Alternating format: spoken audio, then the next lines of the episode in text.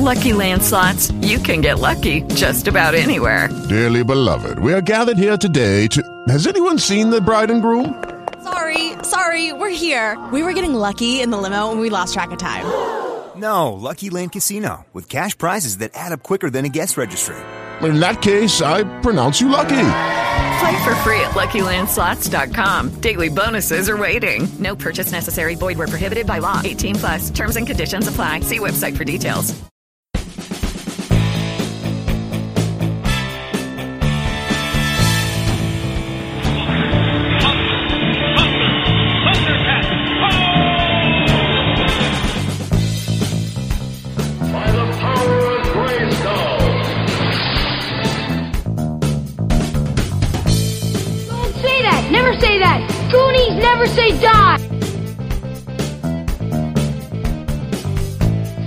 40 going on. 14. Hello, everybody, and welcome to episode 187 of 40 Going On 14. I am Mike. I am Patrick. I'm Joel. And I'm Josh. And this week we drafted our picks for our cover songs. And uh, unfortunately, my number one choice was shot down, though I maintain that Let the Bodies Hit the Floor is really just a cover of It's Raining Men covered from a different perspective. I thought you were going to say the Elmo version. The one Elmo? that- yeah, the one that Mike. Oh, oh yeah. He did It's Raining Men? No, the my my Elmo Nine Inch Nails covers and that sort of thing. It's raining men. Elmo fuck you like an animal. Come back. All right. Shane. All right, that's going to be okay. Good callback, Joel. Uh, yes, and if you'd like to hear more of Elmo saying inappropriate things, you pretty much have to tune into this show. But if you'd like to hear other stuff, you could turn, tune into the Podcast Collective, where you can hear such shows as the Bu- Bad Parenting Podcast, the Coffin Joe Cast, Dating Baggage, the Dog and Deuce Show, and of course the Rad Dad Radio Hour.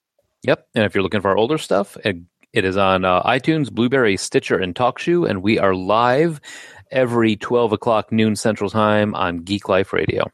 And by live, he means recorded. Yes. At Central Standard Time. Yeah, why, do, why do they say live?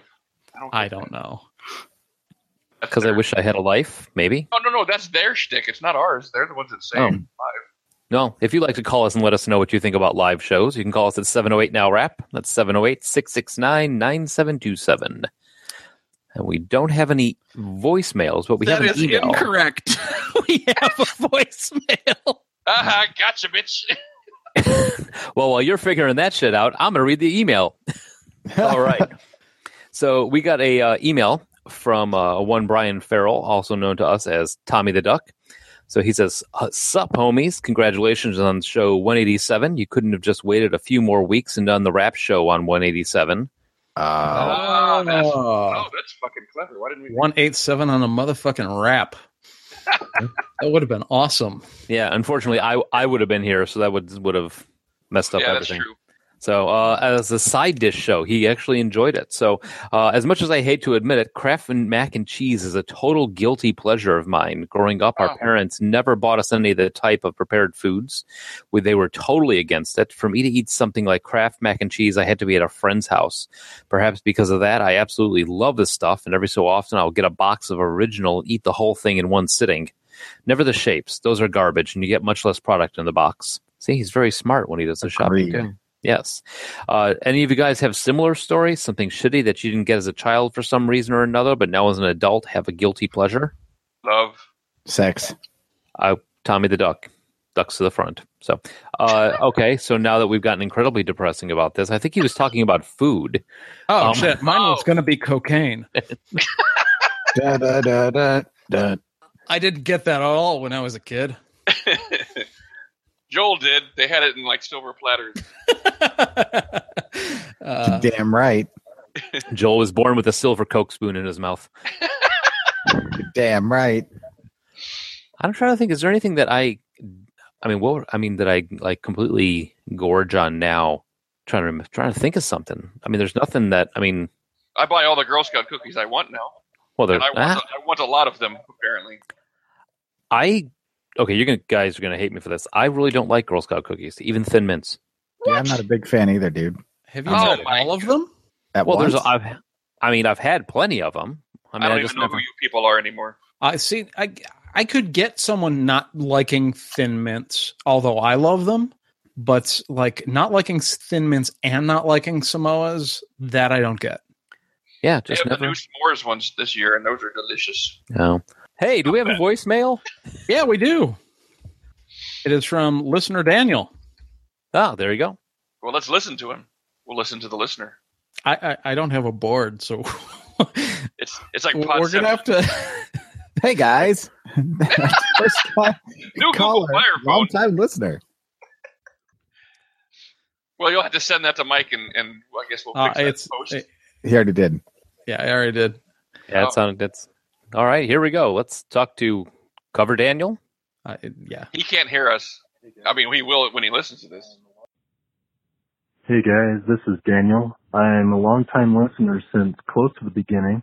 Just finished your fighting games episode and this really brought me back. Um, I grew up on the Sega Genesis and I was rocking that even long after people had the N64.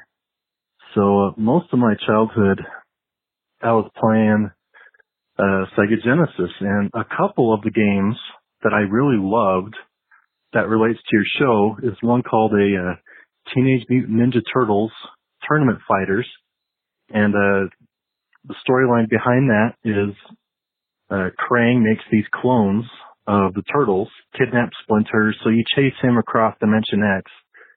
Uh, you could play as the turtles, Casey Jones, April O'Neil, and she wasn't rocking the yellow jumpsuit from the good old days in this game. She's wearing a uh, martial arts, whatever. Uh, you also had this guy named Ray Fillet, who's a humanoid manta ray, and he kind of towers over everybody. That's one that I remember. And then this guy named Sisyphus, and he's a humanoid beetle, and I think he had a signature move that's like uh, E Honda's from uh, Street Fighter. Just sits there and uh, punches things, except he's using the antenna thing that's sitting on top of his head. Uh, another one that Mike talked about was Eternal Champions, but I was wondering if Mike, if you remember the activator that that game was uh, related with, the activator was a body sensor that you used to play with instead of the controller, and it would sense whether you kicked or punched, and it would fight like that. Uh, you also moved around the game, sticking out your hand to the left or uh, put your foot back to block. Uh, it was pretty cool, but um, my favorite character on there was this guy that looked like a wizard, and uh, one of his stun moves was he used a glowing orb, and if the orb touched you, oh, he shot it from his staff, by the way, and it kind of floated. But if the orb touched you, you turned to gold, and then the level that was associated with him that had a you know all the levels had a fatality but the one that was associated with him was this big burning stick that they used to burn witches and whatnot was kind of his storyline uh if you got knocked in if you got knocked down a certain way in that game you got knocked back in that burning stick and your character burned and then uh once you were done being burned to the bone it showed your skeleton and then the skull rolled off. Anyway, yeah. I think he's done. It's an interesting sign off. so, but no, yes, I do remember the activator, and I have used, uh, well, attempted to use the activator in actually playing Eternal Champions, but only succeeded in make it. Well, three people came by to help me out because they thought I was having a seizure. um, it's it, it wasn't it wasn't easy to use by a long shot because it was like if you wanted to move right, I think you had to move right. You had to move like move your arm to the right and move your like you said move your arm to the left, and then to punch you would have to punch. And those are like an octagon, and the low and the high across the octagon is what it what it censored, and it was a great concept, but just made you wind up in the back of an ambulance. Did he say there was a character named Cookie Puss? I yes, I heard Cookie Puss. I, and I do remember the, I remember the fatality from that one too because you like fall back and you like burned at the stake and I don't remember the name of the character, the wizard character, but I thought you just slowly died of diabetes. Cookie Puss. Your call on the powers of the Beastie Boys. Magicians can't have Oreos. Aw. Is, is someone's going. Someone's going to get that. You guys obviously don't watch The Magicians. Oh no. Oh shit! First That- episode, yeah. No, Yeah, I've uh, been- di- diabetics can't have Oreos. Which, if hey listeners, if you want to watch an awesome show on Netflix that isn't getting enough press, The Magicians is fantastic. Um, so yeah, about that time. I think it's about that time. Wait, What? it's about that time. This week in music, movies, and TV. And here Lewis. Say and Huey Lewis. Yeah. I thought he was gonna. I thought he was gonna go with sports. Because it's hard to hear. Yeah, I just I hope that I was hitting the timing right, but I couldn't tell. All right, so Patrick chose the date, and and it is This is an extra long tweet, by the way, so everybody buckle up. awesome. Uh, September thirteenth, nineteen sixty-five, the release of "Yesterday," the most covered song in the world. Oh, really? Yes. That one. I, w- I was think. I honestly thought it was "Landslide." Which you probably say like number two. Yeah. All right, music, Joel. Music, everybody dance. The Beatles' number one album is Help for the first of nine weeks. No surprise there. Yeah, Good album. Yep. Richard like- Melville Hall. Oh, sorry. Yes, I was gonna say I like the movie too. I like the And- band a lot. we're talking about the Beatles, not the band. Nice. Oh. Uh-huh. Richard Melville Hall, born September 11th, is better known by his stage name, Moby. He is an American DJ, singer, songwriter, musician, and photographer, and political activist. While he has sold over 20 million records worldwide, he is also well known for his veganism and his support of animal rights. So thanks for your interjection that I already put in there. I didn't read ahead. Shut up. Otis Redding's Otis Redding Sings Soul is released this week. I totally misread that. I read that as Otis Redding's soul is released this week. That's a great way to say he died. Thanks, Pat. I'm free. hey, it's Soul Uh, Ghost. Soul Ghost. Uh, that would make more sense. Uh, Zak Richard Starkey, son of Ringo Starr, was born on September 13th. His music career spans more than 30 years, and he has performed and recorded with English rock band The Who since 1994. He is also the third drummer to have appeared with English rock band Oasis. Oh. And left for creative differences. As everyone eventually does in Oasis. Is Right. Otis Redding? dead? Oasis thinks they don't suck. Everyone else has a difference. Oh, yeah, he did die. Holy crap, Otis Redding died in 1967. Yeah, in a plane crash. That's right. Oh my God, Oh, he wow. is Soul Ghost. So this was two years after or before. Yikes. All right, moving on to movies. The top movie was Once a Thief. I don't know That's all I've you need to know about it. Yeah. Ann-Margret's in it. Oh, well, I'm sorry. And Margaret. Finally, I know about real, her. I was I know about her card in Trivial Pursuit. Yeah, I know, right? What what's her card in Trivial Pursuit? All of that I don't know. when you play me. I thought that was Anne Canfield. No, Ann-Margret is my go-to answer for anything I don't know. That's only because of Lowell. I think I want to see this though. It's got Lon Chaney Jr. and Cesar Romero in it. Yeah, it, I mean, I'm it's in. got an impressive cast, and it won awards, so it's got to be decent. I am in. But I've never Do- heard of it. Dorothy Dandridge, American actress who was in Island in the Sun, among others, dies of an accidental overdose at 42 on September 8th. and was later played by Halle Berry. Mm-hmm. Her soul was released. The Beatles win the first of many Grammys on September 12th for Best Group of 1964. Hey, that was supposed to be in music. That's like little tiny Grammys, but the big ones. Bryan J. Singer, American film director, producer, writer, and actor, was born on September 17th. He received critical acclaim for directing The Usual Suspects, which starred Stephen Baldwin, Benicio del Toro, and Kevin Spacey. He followed that up with Apt Pupil, and in the 2000s, he became best known for big budget superhero films. These films included X Men, the sequel X2, Superman Returns, and X Men First Class after the acronym of the week, JTGS, which is Joel's testicles grow spikes. How did you know? Everybody can tell it's the way you walk, man. I thought that was a secret. What actually is that? That's Jack the Giant Slayer. Ah, He directed two more X Men films X Men Days of Future Past and X Men Apocalypse. I was totally and, uh, ready. when, I was ready for Oh, him to die in that. when I uh, went down to Columbia to to register and and get all signed up for classes and stuff, uh, he gave a lecture at the in the the hall because he's a graduate. Oh, This was back when Usual Suspects was first getting released. Cool. yeah, that was at 95, Usual Suspects. Wow, that's a long time, man. That's a great movie, though. It really is. Kevin One of the few Hollywood movies where the bad guy wins.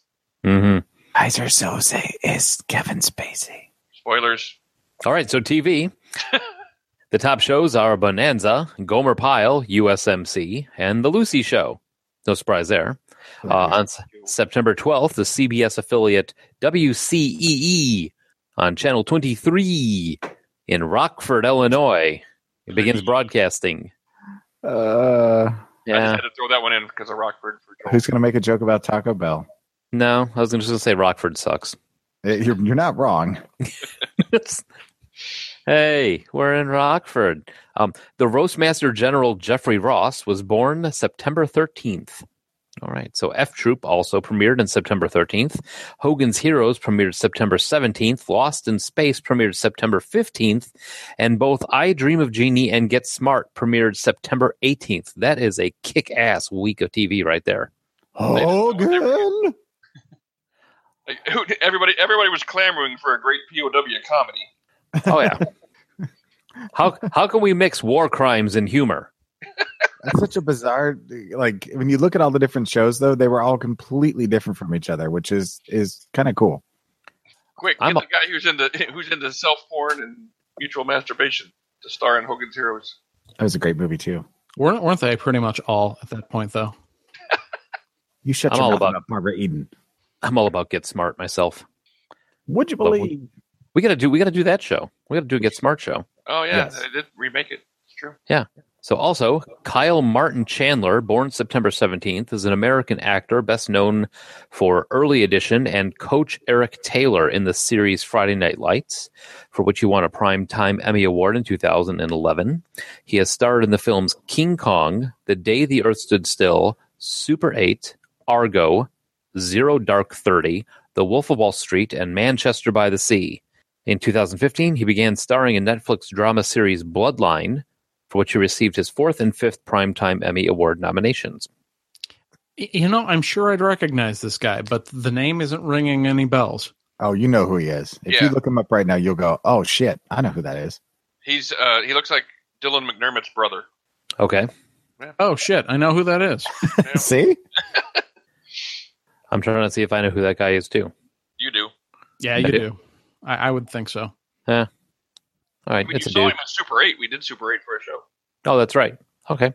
September 19th, in its 18th season on television, The Ed Sullivan Show was broadcast in color for the first time after 17 years in black and white.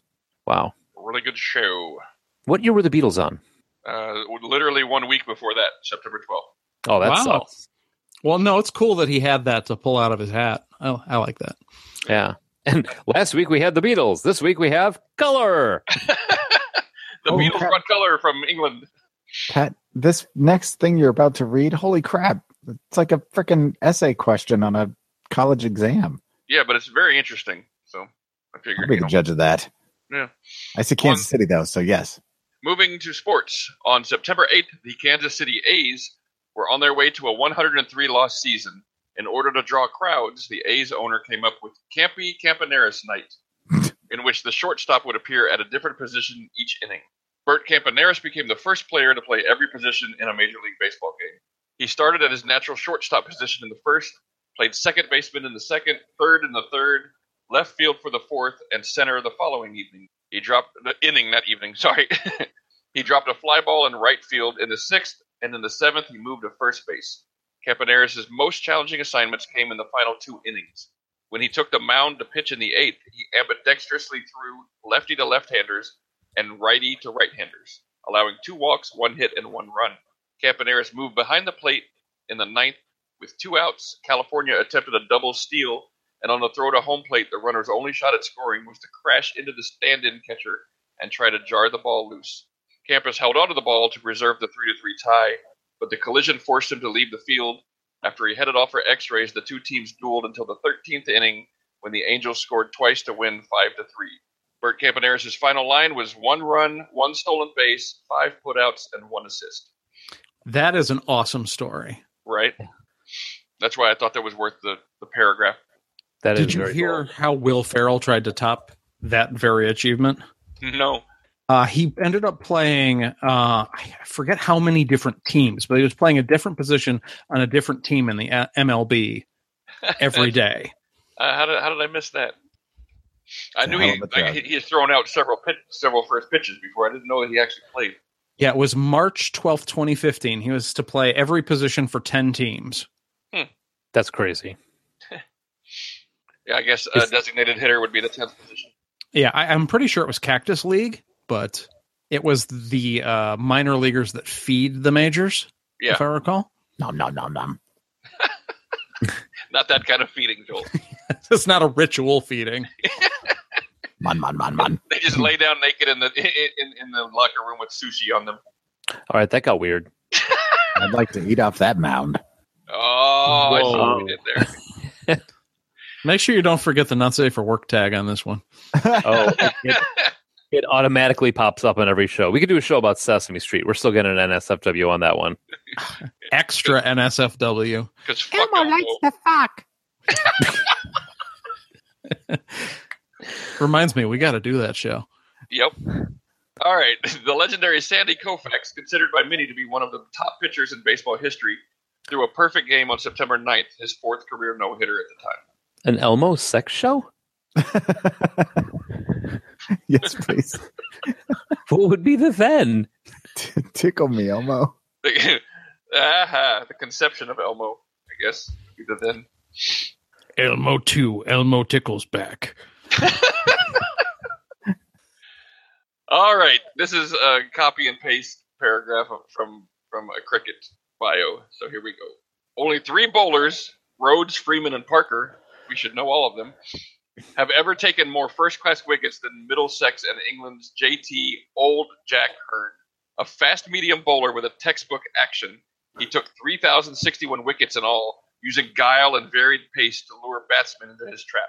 Three of his victims gave him England's first hat trick against Australia at Headingley in 1899. Spoiler. And it was a seriously illustrious trio Clem Hill, Sid Gregory, and Monty Noble. Can you believe he got all three of them? Not at all. Whoa.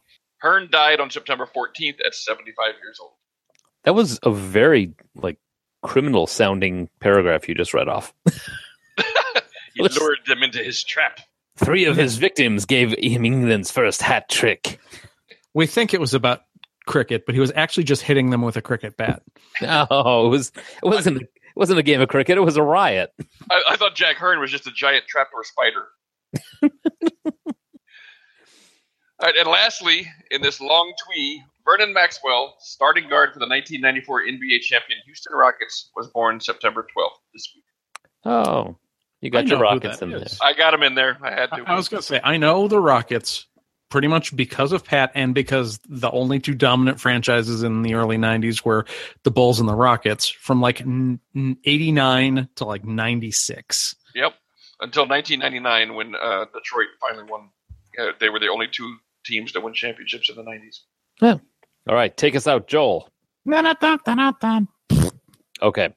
So this is we came up with this a couple weeks ago. It was the uh, the cover show, and all of us have we have we have. It's going to be a shit show. I'm just going to tell you that right now. the show's probably going to be good. oh no, it's going to be awesome. But Arguing yeah, there is. It's going to be. It's going to be because uh, you know we all have pretty eclectic tastes, and then when you toss in cover songs, it gets like one degree of separation outside of those tastes also. So uh, we decided to do covers, fa- uh, covers of our favorite songs, and um, yeah, so we did a round robin. Uh, what is that? What do we do? Draft. Yes. So we each got three songs, and um, with a different uh, with an original artist and a cover. So we're going to go over the cover or the originals first, and then for the then or for the now, we're going to do the cover. So starting us off, we're going. I put us in the order of the uh, of our The intro. draft? Yeah. Oh, Yeah, no, so- not in the order of. Yeah. I got you. Yeah, so I figured it, it- we're going to go by the order of how we introduce ourselves in the in the beginning of the show. Oh, So, um, I'll start out with mine. Not surprisingly, is an INXS song, because I yeah, got a thing for that one. But "Never Tear Us Apart" is by far probably my favorite INXS song out of all of them. So, it was uh, in the United States. It reached number seven on the Billboard Hot 100 when it came out back on the album Kick in 1988, and I liked this album so much when I was I was 88. I graduated high school in 90. Uh, I wore out two copies of the cassette tape in the time in that. Yeah, just the the tape wore through. So, uh, all right, let's um start off with the "Never Tear Us Apart." We could live for a thousand years, but if I hurt you,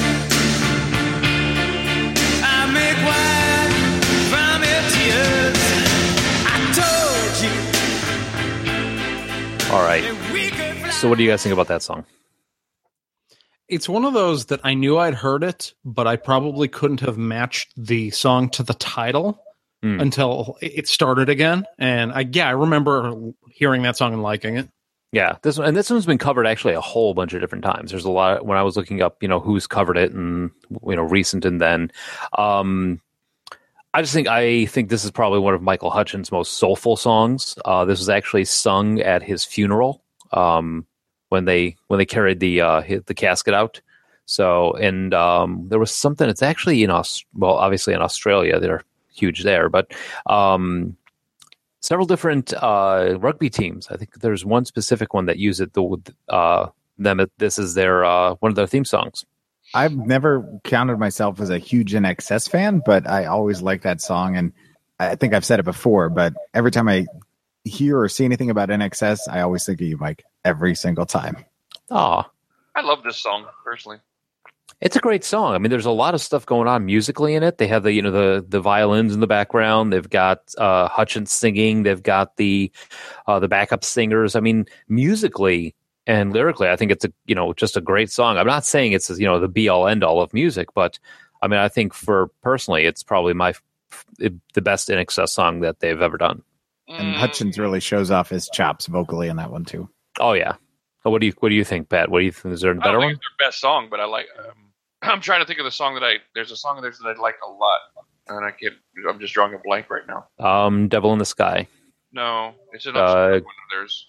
Oh, going obscure. Yeah. Okay. Well, while you're going obscure, we're going to kick in with your first choice. Yay. And uh, this is Folsom Prison Blues. I hear the train a coming, it's rolling around a bend, and I ain't seen the sunshine since I don't know when. I'm stuck in Folsom Prison, and time keeps dragging on.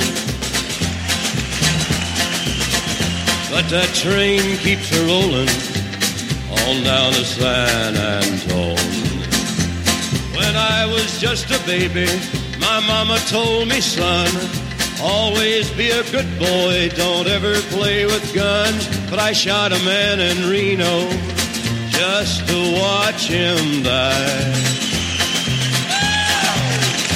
When I hear that whistle blowing, I hang my head and cry.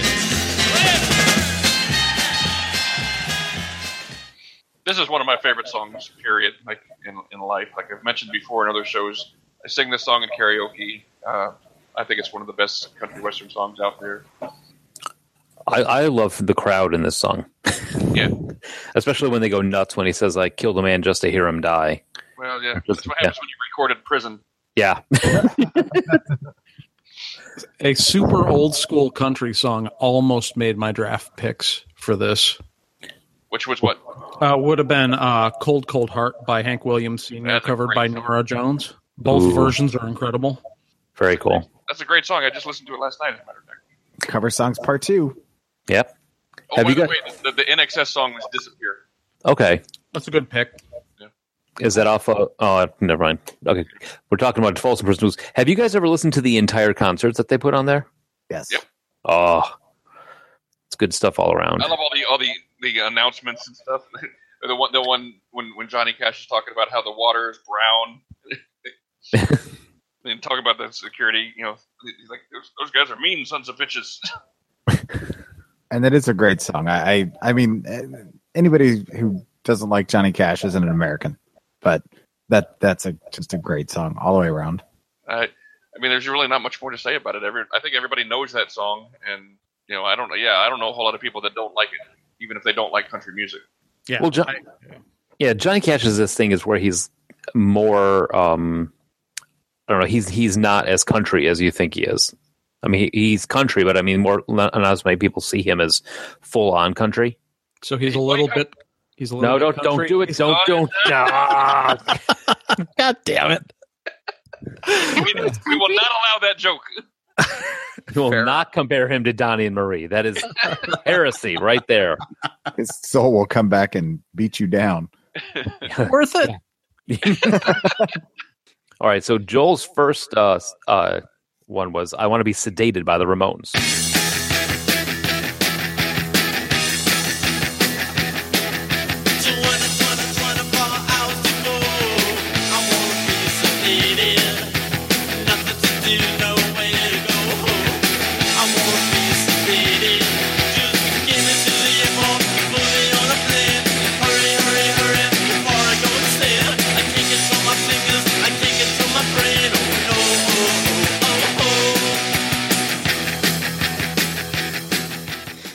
Right, so that's the Ramones.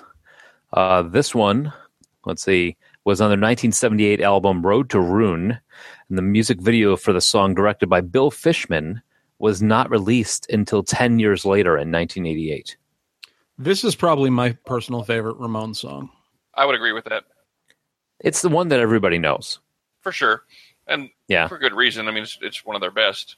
I don't know. I like Rock and Roll High School myself. I just realized I've been muted. That, that I think I think uh, Rock and Roll High School is a little too repetitive, like most of their songs. But this one is just fun.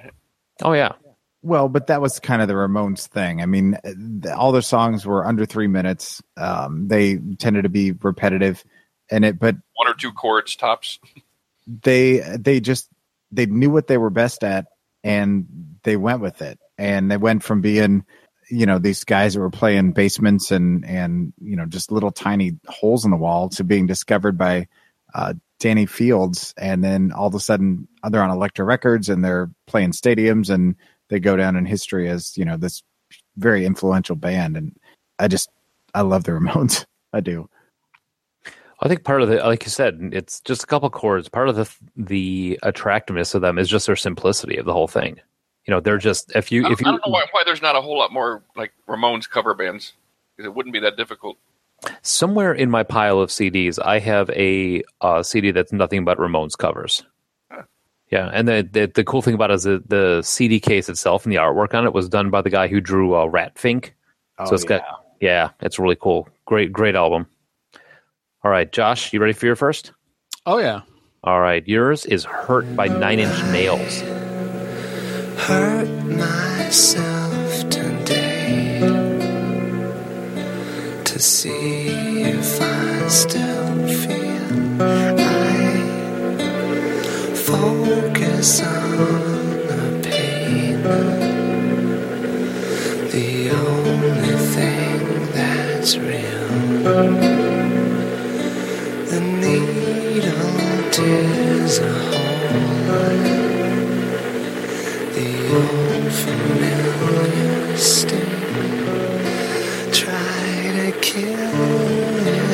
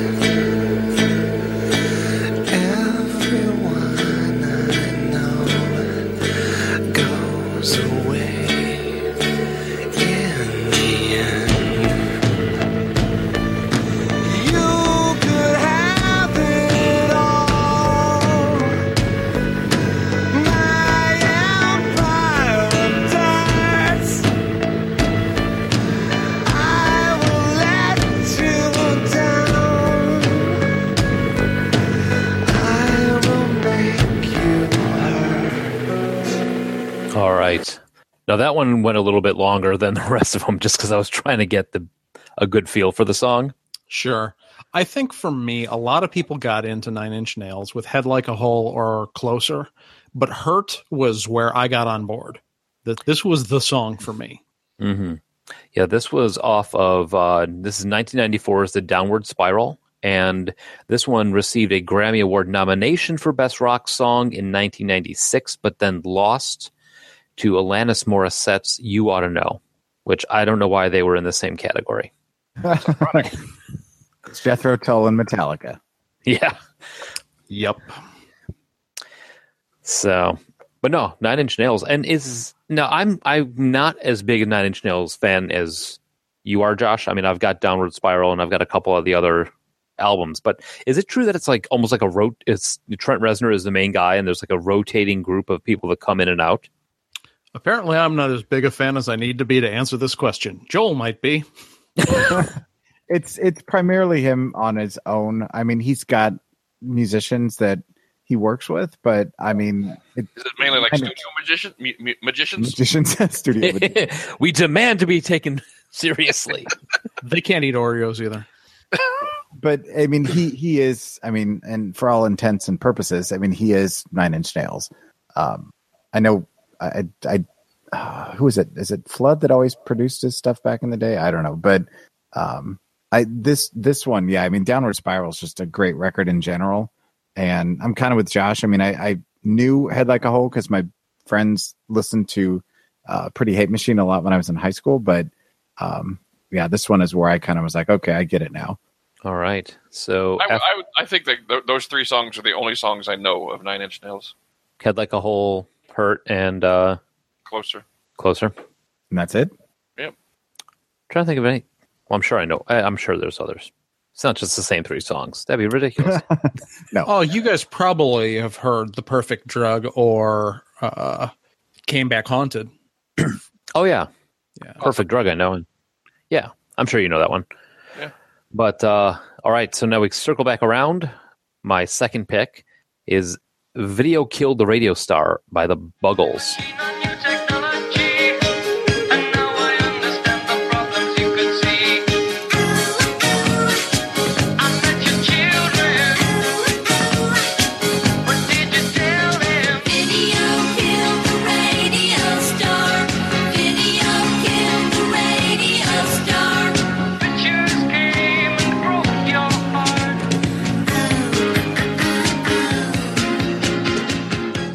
Right, so uh, I love that song. It's a fun song.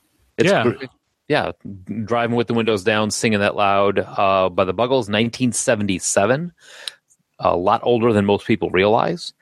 On the album, album called English Garden, and the song's music video was written, directed, and edited by Russell Mulcahy, and well remembered as the first music video shown on MTV in the United States at 12:01 a.m. on August 1st, 1981. Yeah, I think that bit of trivia is the reason most of us know that song. Now that it's not awesome, but I'm not sure it would have survived all the way through if not for that bit. And it was such Yeah. a, a perfect choice, honestly. I mean, Oh, for the first song? yeah. Yeah, I know. It made and no other song would have made sense. The first song I ever, the first music video I ever saw on MTV, the first time, the first day that we got cable, you know, we, my sister and I talked our parents, like, let's put it on MTV, let's put it on MTV. And they're like, I don't know, blah, blah, they, cause they didn't, you know, people were like, you know, music videos might be the devil, you know, cause, and so they turn it on. And of course, the very first video is fish heads. and, and they both look at, both our parents look at both of us are like, yeah, you're never watching this. and it never was changed to another channel again. All That, right. that song makes me think of uh, Empire Records whenever I hear it, even though, you know, It's not in Empire Records, is it? Yeah. It is? Yeah, Empire Records actually features disproportionately for this show. Okay. Maybe it's not. Oh, it's, you know what? I don't think it's on the soundtrack. That's why I don't know it. So, all right. So, Patrick, taking us back again to uh, You Really Got a Hold on Me by Smokey Robinson.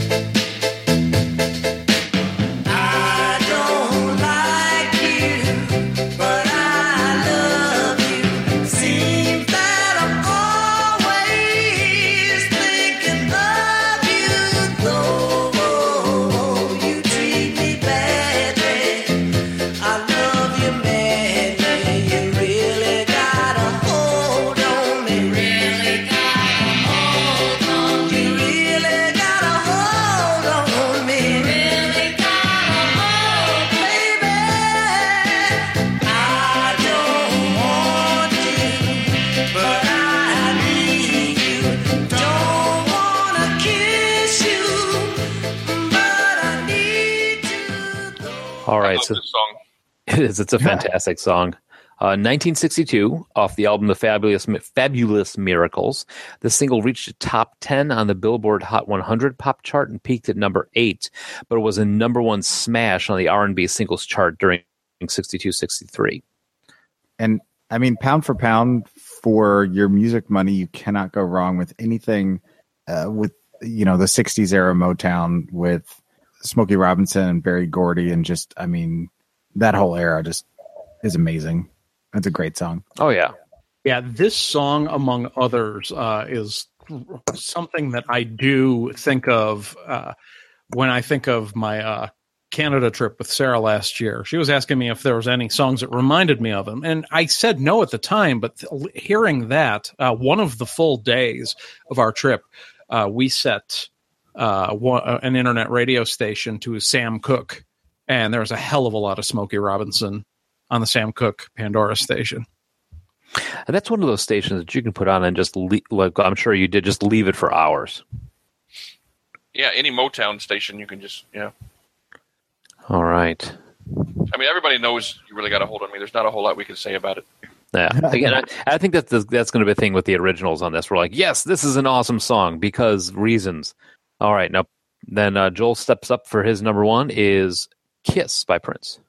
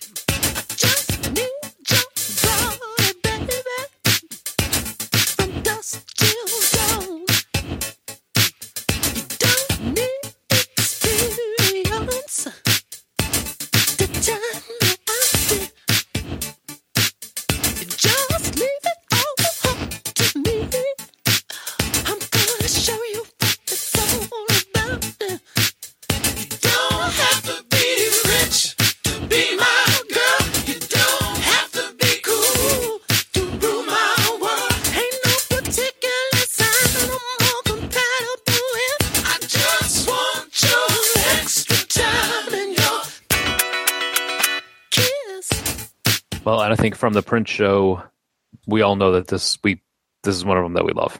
Well, I actually wasn't on the Prince show aside from the intro, if uh, people recall. Oh, that's right.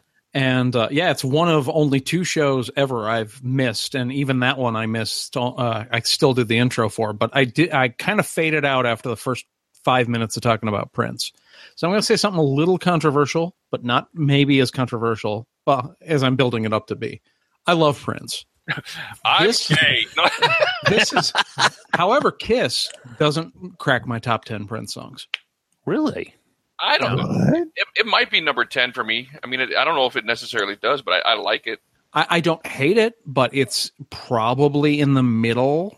I mean, it- it's not going to hit the bottom because there are some that are that I actually don't like, but it's not uh, of his big hits. It's near the bottom of my list. Hmm. Act your age, not your shoe size, Josh. Josh is 23. I have big feet. Uh, this is actually Prince's third number one U.S. hit, following uh, 84's with uh, with "When Doves Cry" and "Let's Go Crazy," Well, and I said it on the Prince show, and I'll say it again. This is my favorite Prince song of all time. which begs questions when we get to the remake. Well, there's some context there. It's all right. Now, Josh's number one or uh, next pick was or is "Bizarre Love Triangle" by New Order.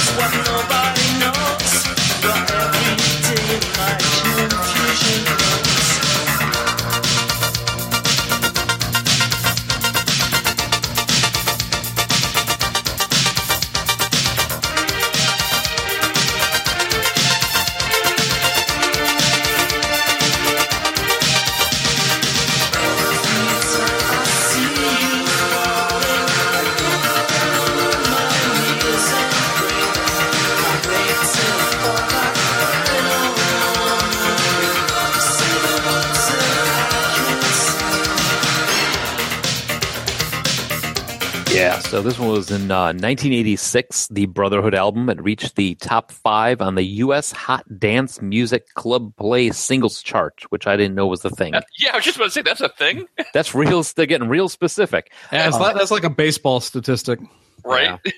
Uh, it failed to make the top 40 in either the UK, it only hit 56, uh, or in the US uh, Hot Billboard Hot 100. well, it's lasted a lot longer than any of the songs that did. Yeah. This is a song where I actually heard the cover before I heard the original, and uh, my ears perked up when I heard the original a couple years after having heard the cover.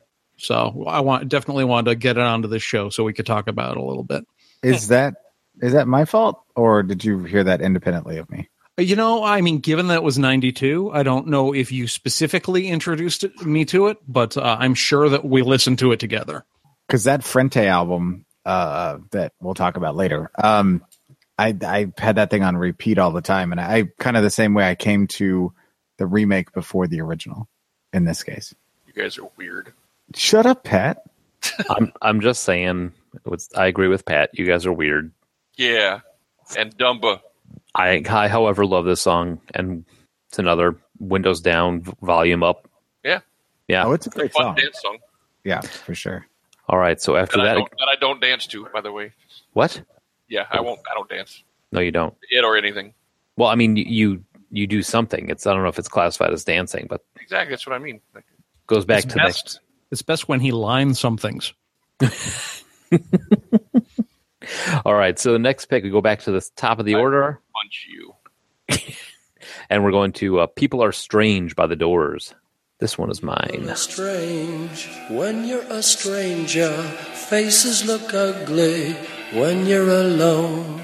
Women seem wicked when you're unwanted. Streets are uneven when you're down. When you're strange, faces come out of the rain. When you're strange, no one remembers your name.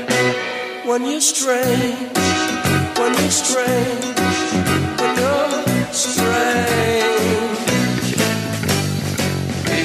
All right. Um, this is off the album "Strange Days," and it peaked at number twelve position on the Hot 100 chart I back didn't in realize it went that high. yeah, 1967. Can I just say how relieved I was that you drafted this one, Mike? Because it freed up one of my picks. Oh yeah, I, I I completely had to put this one in there. If it's a cover song, it it this one definitely needs to be on there for many reasons.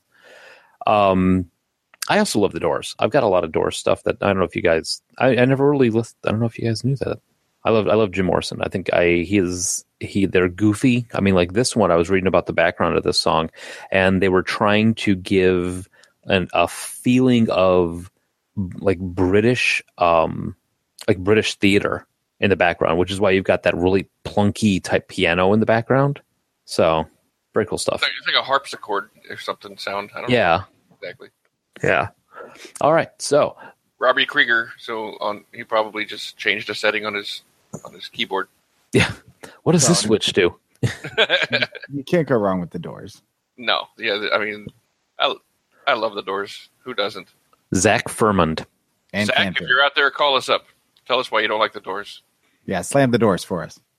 All right. So the next one. I'll allow it. That was that was that was good. That's clever. that was, yeah, he's he's allowed one per show. Round of applause for Joel. All right. So Patrick, Yes.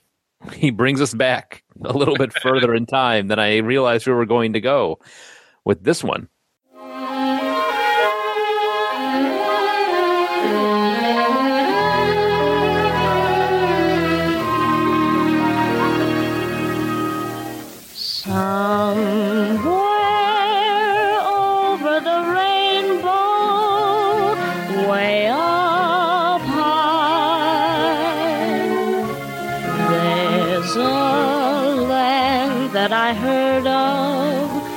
Once in a lullaby. Somewhere over the rainbow, skies are blue, and the dreams that you dare to dream really do come true. Someday wish upon a star and wake up where the clouds are far behind. So that is Judy Garland, 1939, off the movie Wizard of Oz. Uh, the song is the number one in the Songs of the Century list, compiled by the Recording Industry Association of America and the National Endowment for the Arts. The American Film Institute also ranked Over the Rainbow the greatest movie song of all time on the list of AFI's 100 Years, 100 Songs. This may shock some of our regular listeners, but um, this is my favorite movie of all time, and uh, obviously, it being the the best song in there, it's uh, one of my favorite songs. And I love Judy Garland, that poor poor woman. Um, and I don't. I mean, there's there's not much I can say about this that hasn't already been said before by somebody. It's just a it's a great song. She got a great voice. There's, I mean, if you if you listen to any of the other versions that she did over the course of her career, it uh, it gets sadder and sadder every every rendition she does because if you look into Judy Garland's life, it, it really is a uh, very sad tale. She was uh, for for I mean, well, I don't even need to say for lack of a better. I mean, she was abused basically by her handlers throughout the course of her life. She never wanted to be a superstar. She never wanted to be exploited, all that kind of stuff. But they just kind of did the whole dance monkey dance to her and just pumped her full of drugs to keep her going. Oh, now I'm sad. I was going to say we got so dark that I didn't even want to do my joke about great song but not enough wheelers. Well, there's a It's, it's just such a, it's such a great song, and there's just so many layers to the whole thing. And I mean, there's there's like I said, it's my favorite movie. There's really not much that I don't know about the whole Wizard of Oz, Judy Garland, and the whole thing. Like, That is one of your I things. pick it. Sorry. I said that is one of your things. Yep. Yep. Ever since It's I very, first met you. very antithetical of the rest of my life, but that's my favorite movie. And his favorite character is the Cowardly Lion. One hundred percent. I knew that because he would dress up as him when we were living together. That's no good joiner, M. He was like, all right. Um, so then Joel comes up with a song from Paul McCartney and Wings, which this one kind of hit me by surprise. Yeah, me too. I was not expecting that from Joel. Not, yeah, not expecting this one at all.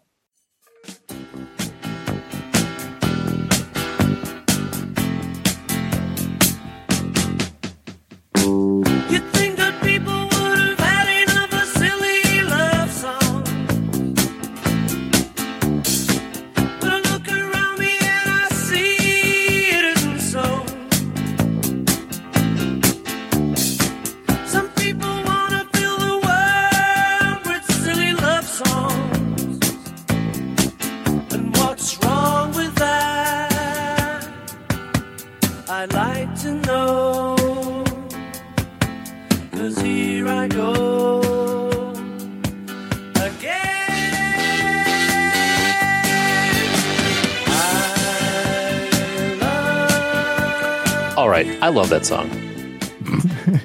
Me there's too. some there's some people who hate Wings though because it wasn't the Beatles and it was such a departure. But I mean, what you wrote in, Linda, you know, pissed a lot of people off.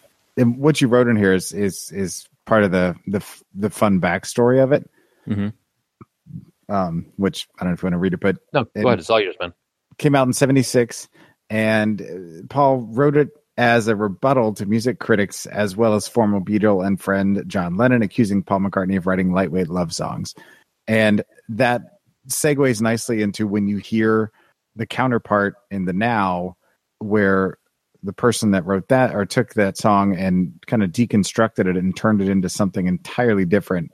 And it it takes what's kind of a simple poppy happy little throwaway song you know and turns it into something else. it. Yeah. I'm sorry.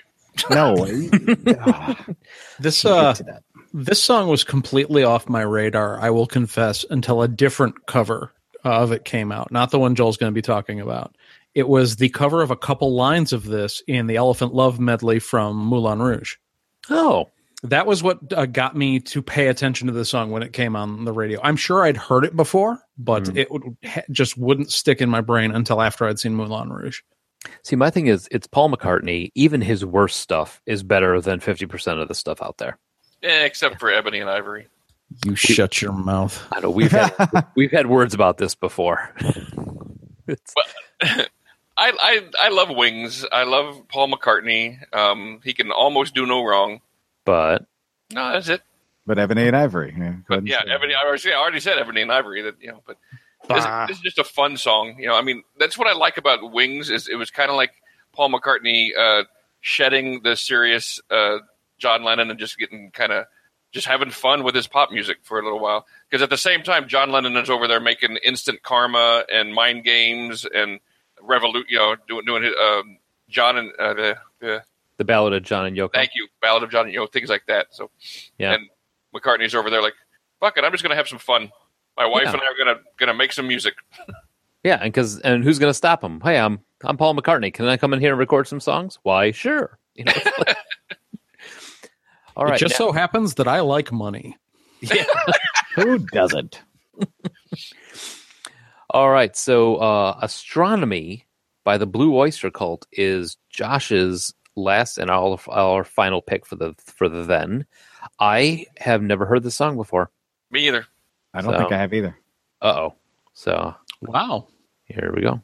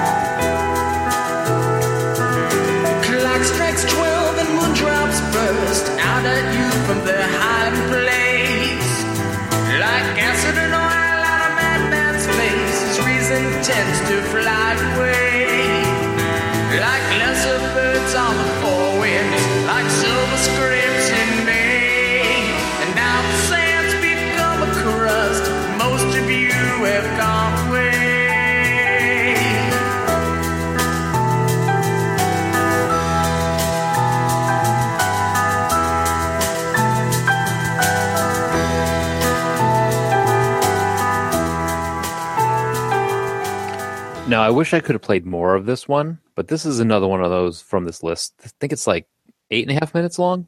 Oh yeah, yeah. This is definitely the most poetic off of a an album that is just completely this weird high concept opera poetry thing. Yeah. Now, this was I- from 1974 Secret Treaties.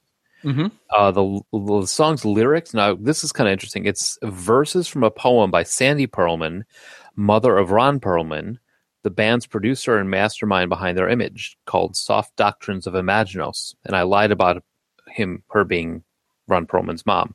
Uh, in the poem, which was later partially released under the Blue Oyster Cult moniker in the album Imaginos, aliens known as Les Invi- Invisibles guide an altered human named Imaginos called also called Desdinova, Yeah, Desdinova, Desdinova.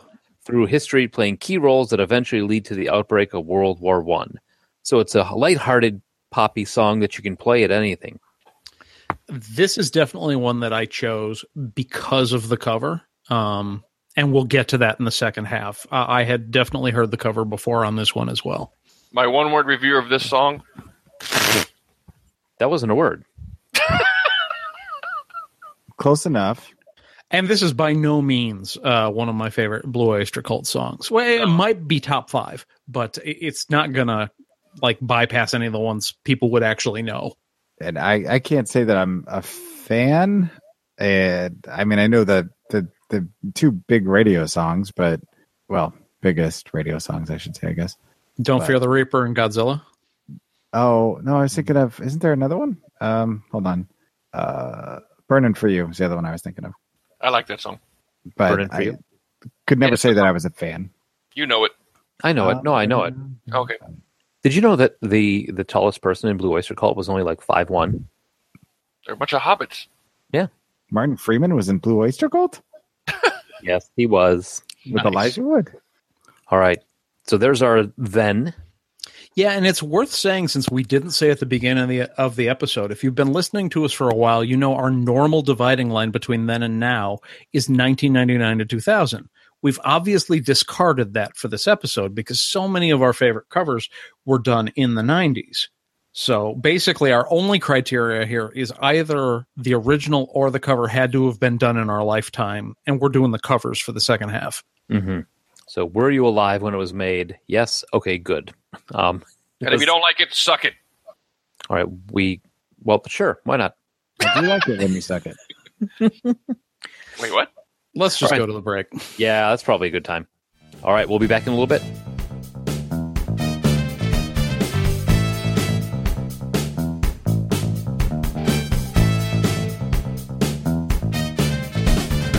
All right, we are back, and we're going to talk about the cover songs for the now. And I think this might be where it gets a little hairy. Oh boy. Um, All your choices suck. even yours?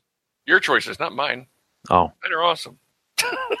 All right. So going back to my first choice was Never Tear Us Apart by INXS. My cover song of that one that I found was Never Tear Us Apart, done in 2002 by Joe Cocker, which. Who? Yeah, you know this guy. John Belushi. Yeah, I know. Played him. I know. You know. Good. I was, like, I was like, just kidding. I was going to be surprised if Pat actually didn't know who he was.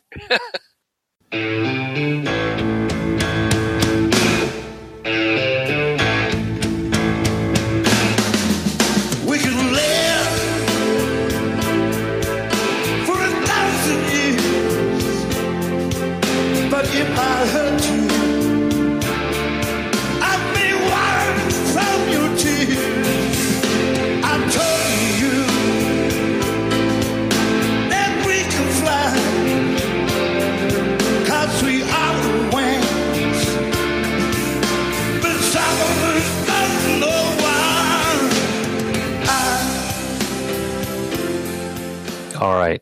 Not the person I was expecting to bring up for this one. And it's also it, it, it- there's a, there's a concert video of Joe Cocker on this one too, and it's I love to listen to Joe Cocker, but I don't like to watch him. Nobody I- does.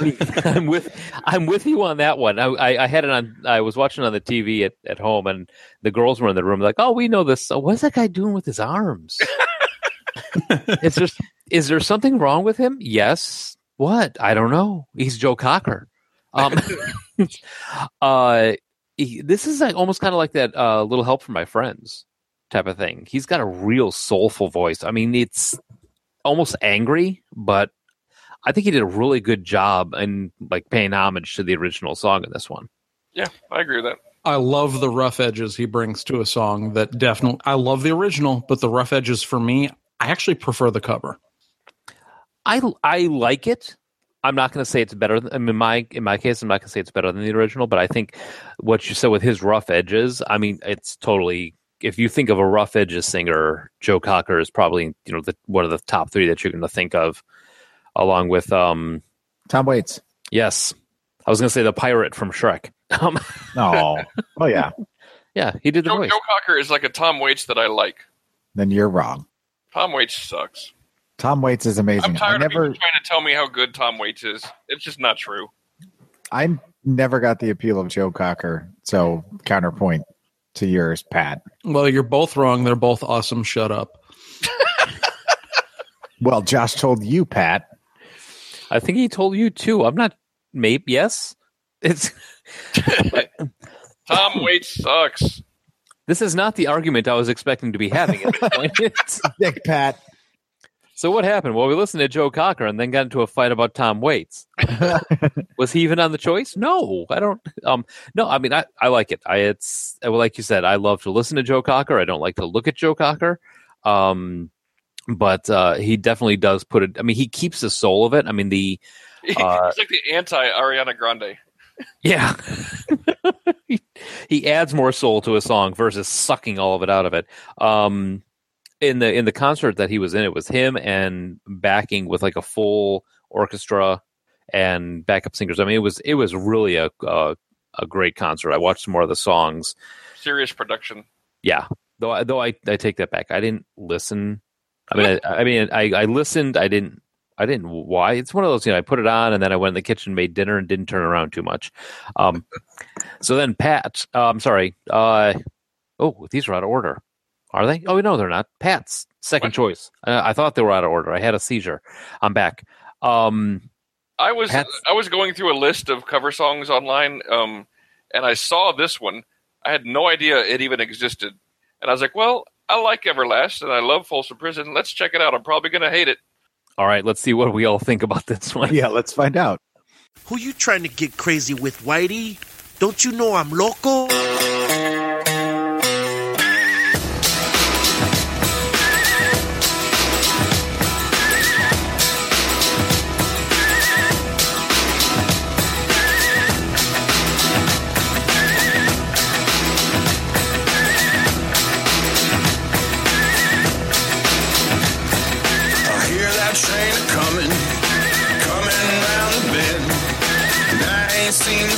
The since I don't know when.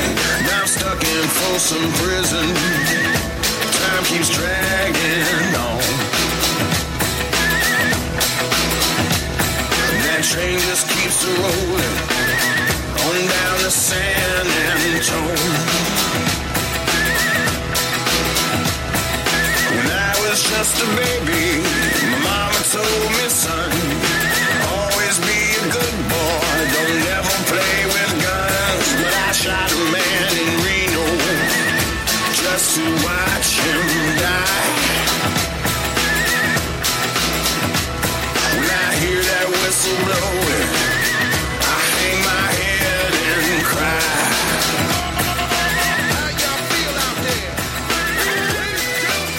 Much to my surprise, I really liked this version. I did not expect to at all, and just something about it. Like what I like, I, I generally don't care for cover songs. Um, I think they either go far, stray way too far away from the original version, or they're they're too much like it.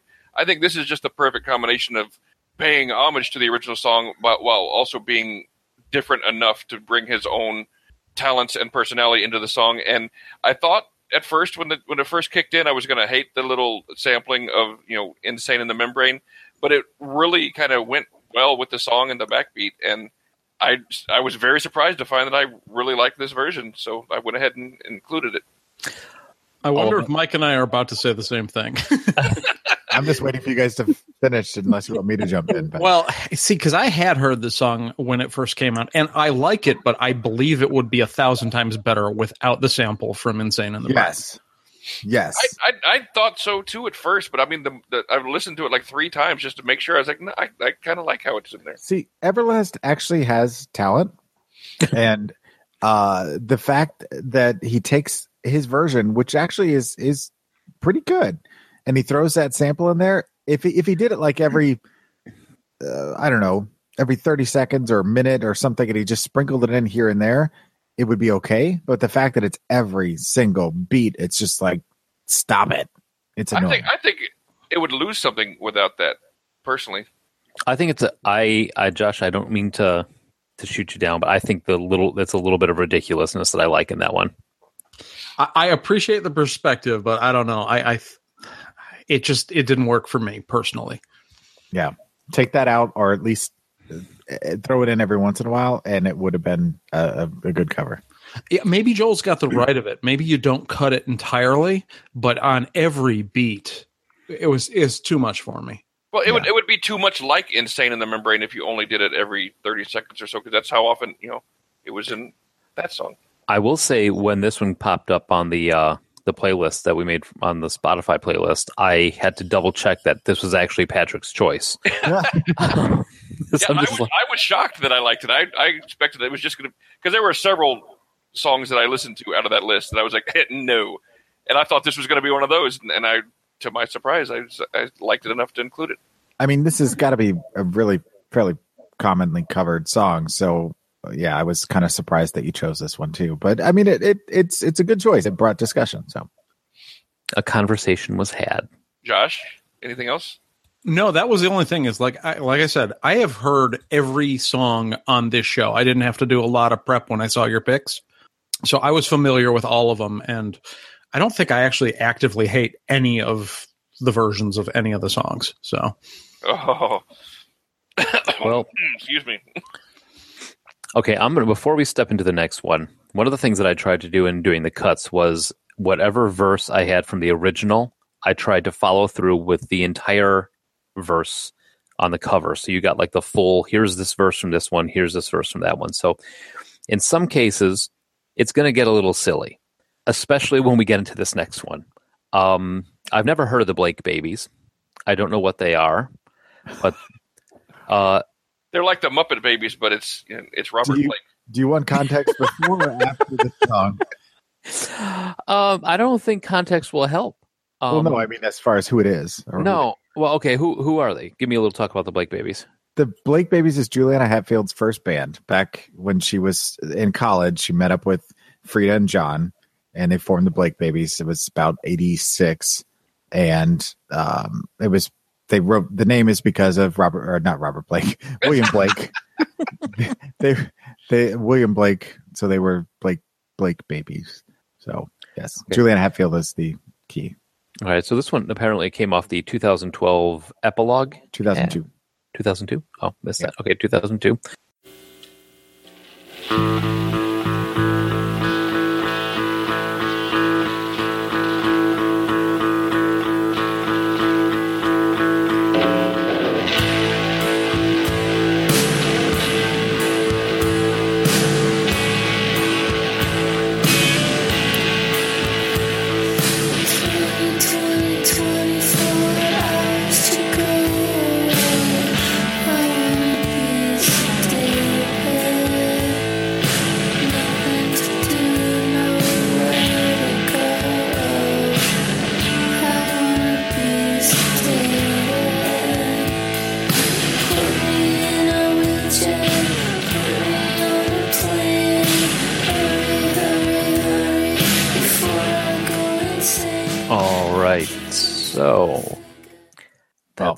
The Blake Babies. and this is not typical for them. I mean, they're much more of a, uh, you know, three minute indie pop kind of thing. And obviously, I love it. I, I bought this uh, sampler when I saw her in 2003 with some girls, and I have it signed down in the basement. Um, but they took it from a different perspective. You know, the original is is very short and fast and to the point. This is more of it's twice the length, and they're taking it from the point of like almost like you are sedated. yeah, before uh, Mike and Pat rip into this song, Yeah, because you know because I can coming. I can feel the train a coming. um, Elmo I- likes trains. I don't think I'd ever prefer this to the original, but I appreciate the fact that they took something familiar and made something entirely different out of it. So, and I don't hate it. It's not my favorite of our covers, but uh, yeah, I don't like it as much as Joel, but I bet I like it a hell of a lot more than the other guys. You are correct. I I I couldn't handle this. I I mean I recorded as much as I needed to and then I turned it off. I it's not my thing. I see part of the thing is like the the initial song I want to be sedated they wrote about they were actually writing about being stuck in Great Britain. I think it was over Christmas time for a tour and there was like nothing going on. They were in Great Britain for the first they were in England for the first time and they got stuck in their hotel room watching American westerns on TV because that's the only thing that was going on because everybody was nobody was out and they were writing that song about being sedated because they were so strung up not being able to get out and do stuff. Um, I appreciate the idea of taking the taking the whole idea of it and flipping it on its head musically. But it sounds like they've already been sedated. Exactly. Yes. Well, then it, it should be. I'm glad I've been sedated. Not I want to be sedated. See, see, he's got a concept. Well, uh, no matter what, and that's fine. I mean, that's that's part of the the fun of these shows is that we're gonna be disagreeing about things, and of course, uh, obviously, you knew I was gonna love it. I named my daughter after her, so uh, I'm a Daughter's fan. name is Blake. no, Juliana. Juliana Hatfield. Your daughter's name is Robert Blake. It is. Ass hat. All right. So no, I mean it's no Joel. I know your musical taste. Trust me. I- It's it's and I don't think you and I have ever. I mean, I think there's maybe like ten percent crossover in between what, what I listen to and what Just a you very listen small Venn diagram. Right. Yes. Then they might be giants and to. Some other stuff, random. yeah, some random shit. Um. All right. So Josh came up, took like you said before. You took the bullet for us on this one, um, because it just needed to be on the. Sure. I mean, whenever they talk about cover songs, if this is not the number one greatest ever on the list, it's always in the top five. Oh, yeah, It, it's usually either this or the man who saved the man who sold the world. Yeah. And this is Man, uh, why didn't I think of that? God damn it. I thought you were gonna. I, I swear, I thought you were gonna pick that song. Shit snacks. all right. So this is "Hurt" covered by Johnny Cash.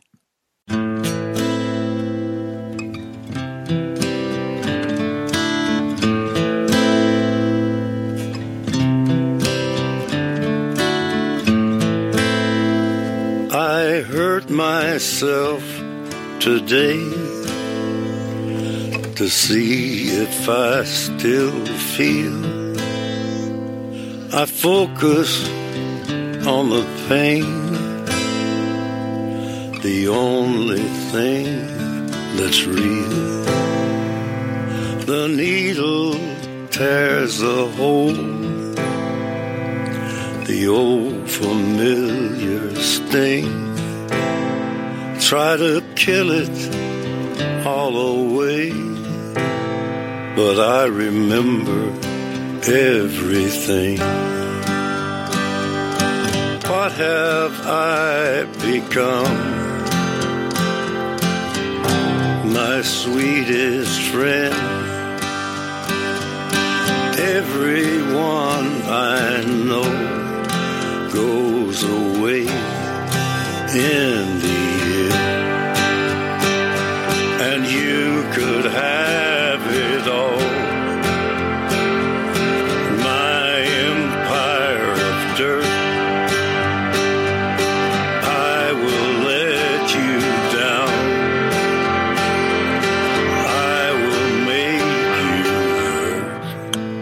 So yeah, that's an amazing song.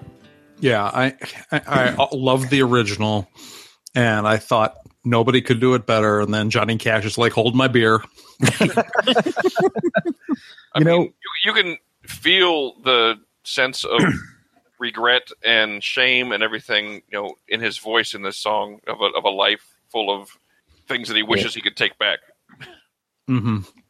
You know, and in this song, most people that are listening who maybe haven't heard it before would have heard it in the Logan trailer over and over. But when this album came out in 2002, and I was like, he's covering what? And there's just all these various songs that he did his take on. I'm like, I don't know what to make of this. And then we started playing it at the record store, and this just, I mean, it, you hit the nail on the head, Pat. I mean, he just, it, it was like it was perfectly written for him to take it and make it his own. And this is one of the things that uh, that I recall in an interview with, with Trent Reznor, and they asked him about it. You know, Johnny Cash covered your song, and he's like, "Yeah, it's not my song anymore.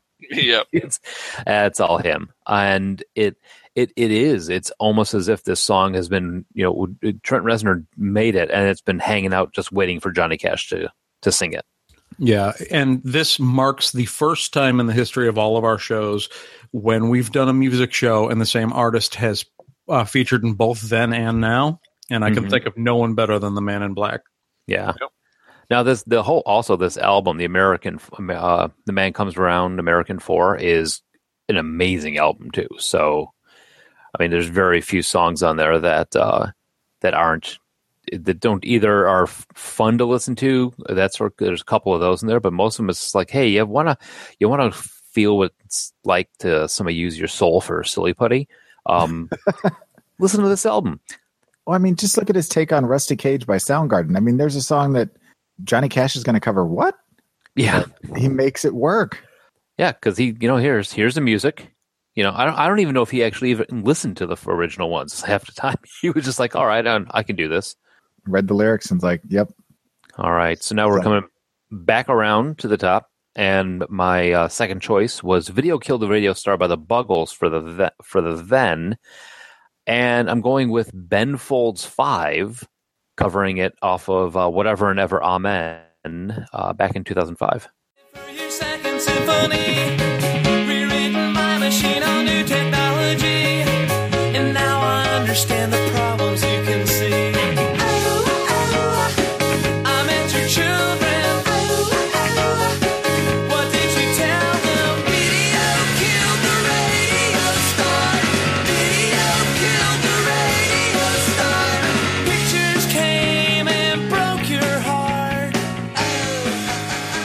All right, I'm a big fan of uh, of um, Ben Fold, Ben Folds. Uh, thanks to Joel for turning me on to him. Let me know. Yeah, uh, my kids are now too. There's part of that small Venn diagram. I know. There's there's another one. Uh, my kids are too. In fact, we have uh, they like to sing in the back, and we have specific rules about what songs are allowed to sing. yes, um, because they seem to have an unhealthy attachment to uh, uh, One Angry Dwarf and 200 Solemn Faces, um, which they will sing loudly. Uh, the, you know what I love about this one is it's it sounds first off video killed radio star is not musically is not a difficult song. There's nothing amazing going on in there. It's very poppy. It's very easy very normal chords and you know drum solos and all that. Uh it's like they were at it's when i hear them playing this one it's like hey you guys want to do video kill the radio star? Yeah give me a second let me figure this out. Okay cool. And then they just did it. That's the way that sounds like especially when they're doing the the uh the chorus and falsetto and all that it seems like and what i love about it is that it seems like they just on a whim we're like hey let's do this song. Okay cool. And that is also part of ben folds thing is where he will you know people will just toss songs to him and he'll be like yeah let's let's try that. You know see what see what we can do with that. Oh yeah And some of his covers are drastically different than the originals, and some of them are just Ben Folds just singing the version that's already out there. Yeah, and this is this is Ben Ben Folds singing the version that's already out there, but it's it's that whole feel of just kind of fun goofing around type songs. Yeah. Yeah. When I first heard this, I was like, well, that's exactly what it said it would be on the package. it's doing video kill the radio star. Yep. Yeah. And I I love Ben Folds five. I love Ben Folds. I love his voice. He just always makes me happy whenever I listen to his music, whether it's the sad song or not. And uh, I mean, it's it's just a solid cover. I mean, like I said, it's not reinventing it in any way, but he really didn't have to. It it fit the mold for Ben Folds five. Yeah, and and you know what this may okay, this is to sound kind of strange, but Ben Fold and Johnny Cash have this thing where they can do a song and make it fun, like "Boy Called Sue." That's a fun, goofy song about killing your dad. Um, little patricide, never heard yeah, anybody. little, uh, but but at the same time, they can do the they can do something goofy like that. But when they want to do a sad song, I think Johnny Cash and Ben Folds doing a sad song together might kill people, It's especially when you. What's that? I said it's called Range. Oh yeah, I mean it's You know, completely. By the way, do you know who wrote A Boy Named Sue? Um, Anybody? I'm going to fall back on Kris Kristofferson. Nope. It's a good guess though. Shel Silverstein. Oh, really? Yep. Oh, cool. Neat. Yep. Yeah, I was. I had on. Um, I, I I mentioned this on my on my personal Facebook the other day. Is like I was at work and I wanted some pick me up music, and for some reason, uh, uh, Amazon Music decided that I had to hear Brick, Ben Folds Brick, Ben Fold, uh, the Mister Jones. That sounds that sounds like a martial arts trick. Ben Folds Brick. Ben Folds Brick. The- yeah, Brick and Mr. Jones. It just kept. The, I mean, like I would skip it and it would be like, nope, you got to listen to this. I'm like, I'm at work. I don't want to hear a song about it getting fired. Um, yeah, I, I was like, I think Amazon's trying to kill you. It, it Yeah. has analyzed your purchase history and decided that you were a threat. all right. So after Ben Folds, we've got you really got a hold on me from Patrick. Uh, No, Smokey that's from, from she and him, not me. Haha. Uh, I was. I thought you had talent there for a moment. Um, it's from she and him. Yeah, covering Smokey Robinson, The Miracles. Like Zooey Deschanel would ever pay attention to Pat. Oh. Aw. Well, I'm sure she would for a moment, and then she would walk away. One of these days she's going to return a hair doll back to me. I know it. On that note, here we go.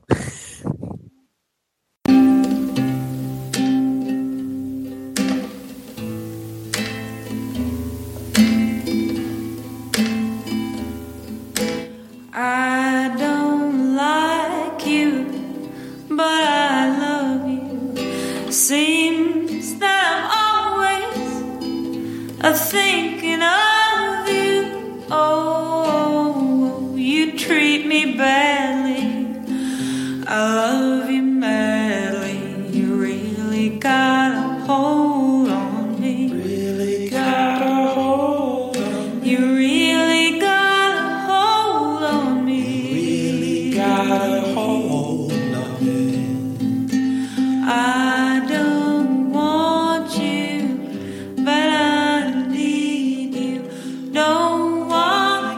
That's really good stuff.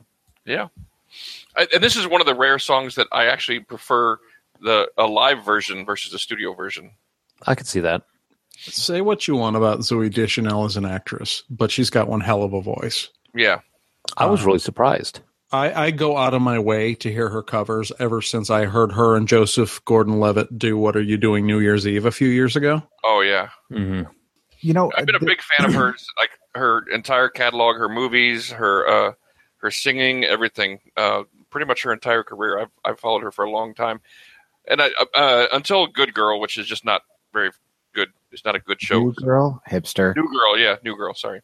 It gets better after the. You have to watch a couple seasons, but Uh, it got much better. I stopped watching it after like four episodes. I was like, oh, this is tripe. Oh, you need to keep watching because it gets much better. Um, you know, the thing with she and him is that uh, the music isn't going to change the world, and sometimes it gets a little bit. It's a little flat, and I don't mean musically. I just mean the music itself doesn't do a lot. It's but Yeah, they're, they're not they're not exploring boundaries or anything. They're just making good covers. Yeah. Yeah, I mean, I I bought I bought their um, Christmas album, and I enjoy listening to it. But it's one of those things where it's like it just doesn't have a lot of levels to it. But she's yeah, she's a very talented woman in general, and uh, yeah, I mean that's that's a great song for her. I, I'm, I'm not trying to shit on one of your favorite artists. I'm really not. But I mean, that's honestly exactly how I feel about Juliana Hatfield. And there's nothing wrong with that. I Yeah, I, I, I just I think she's good, but I don't think there's anything special about her. And and you know, and I'm the opposite way about Zooey. So I, you know, two sides of the same coin. that's the thing about music. There's something for everybody, and everybody's passionate about what they love. Uh, Patrick's all bumped up on goofers. Thank you for that. well, we were at that show together, so Yep, Juliana Hatfield quote. All right, All right. So after this, we've got here we go. Mm. So Tom Jones got his panties in a wad, which probably was a lot of panties. Um, and decided that he needed to cover a bunch of songs, and one of which was Kiss that he did with The Art of Noise. You don't have to be beautiful to turn me on. I just need your body, baby, from dusk till dawn. You don't need experience to turn me out. You just leave it all up to me. I'll show you what it's all about.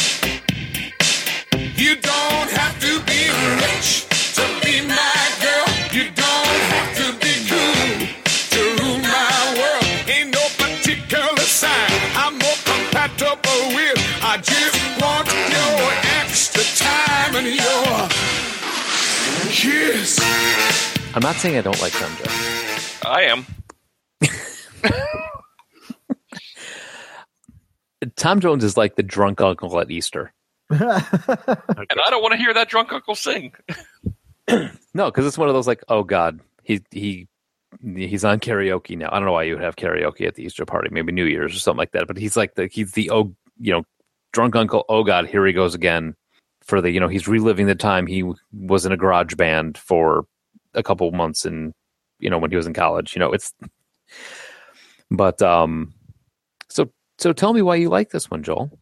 I don't actually. Um, the the the reason that I chose this, well, number one is so I could use Prince's Kiss, but um, when this came out, my my mom, her husband, is like the uber Tom Jones fan, like to a weird level. He loves Tom Jones, and so when this came out, she's like, "Have you heard Tom Jones's version of Kiss?" I'm like, "Uh, no." And so she played it for me, and I was like, "So that happened." Yeah.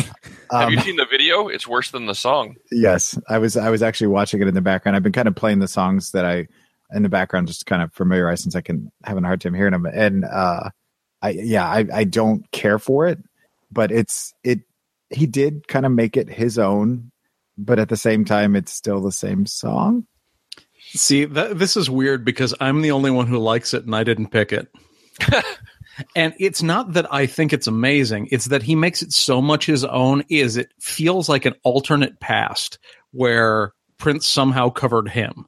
It so feels like something he would have recorded back in his heyday that I actually I don't want to say I love it on like ironically, but like I appreciate how much it fits with the whole Tom Jones thing.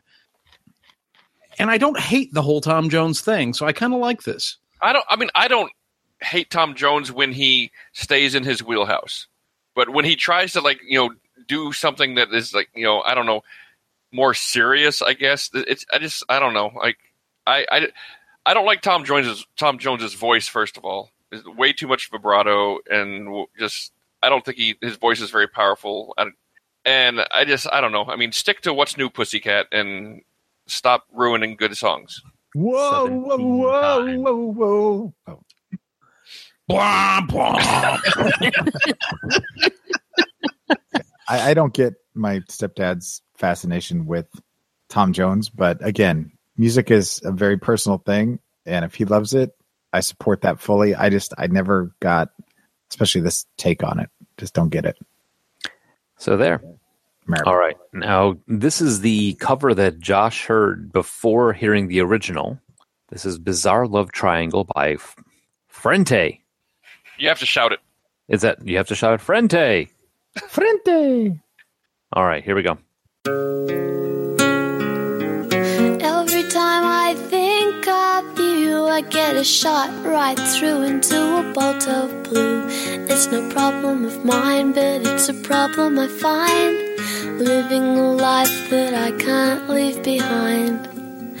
There's no sense in telling me wisdom of a fool won't set you free. But that's the way that it goes, and it's what nobody knows.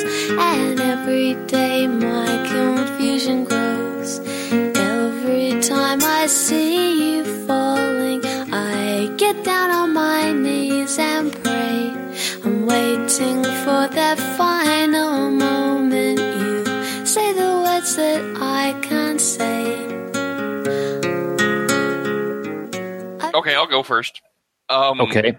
As opposed to the Blake Babies like slowed down and reworked version of "I Want to Be Sedated," I actually like this slowed down, reworked version of a dance song.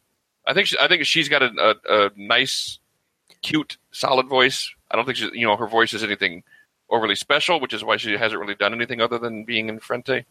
But this this version doesn't bother me as much as the "I Want to Be Sedated" version does. Yeah, when I first heard this, everything from the uh, slight hint of her Australian accent to the fact that I'd never heard it as a dance song before, like this one captured me immediately. So I was excited when I heard that there was an original and it was so different. This isn't in that same vein as um, uh, Mad World. Yeah, I could hear it's just, yeah. I could hear that. And plus like you guys at least Joel knows that I am actually into Australian folk rock. The Waifs is one of my favorite bands and I didn't discover the Waifs until years after I discovered Frente and it's got kind of the same thing going on here.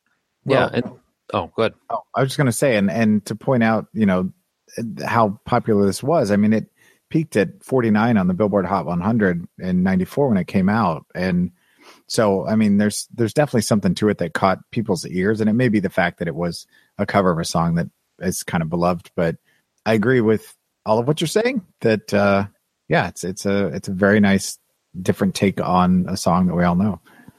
I think part of it is that the as the dance and poppy version from the original, but I think it does say something to the lyrics to being able to be converted from a pop dance hit into a acoustic guitar sort of ballad. You know that there's something at root very good with the very good with the song, and that that it can jump from genre to genre that way. Or I may just be blowing smoke up my ass. No, I thought, I thought somebody was going to say something. I, I don't think any of us eh, like. If any of us had disagreed, we would have jumped in. That's you just hit the nail on the head there. No, I'm going to take what you said just now and I'm going to apply that to my last song when we get there because that's Is, it, is, the, is the, t- the the name of the album actually Marvin the album? yes. Okay. Yeah. So uh, going back to People Are Strange from the Doors was redone by Echo and the Bunnymen on one of the best soundtracks for a movie made, uh, The Lost Boys, released in 87. And this is the bullet that I took so Josh can take uh, Johnny Cash uh, doing Hurt. Here we go. People are strange when you're a stranger. Faces look ugly when you're alone. Women seem wicked when you're unwanted. Streets are uneven when you're down, when you're strange. Faces come out of the rain when you're strange. No one remembers your name when you're strange.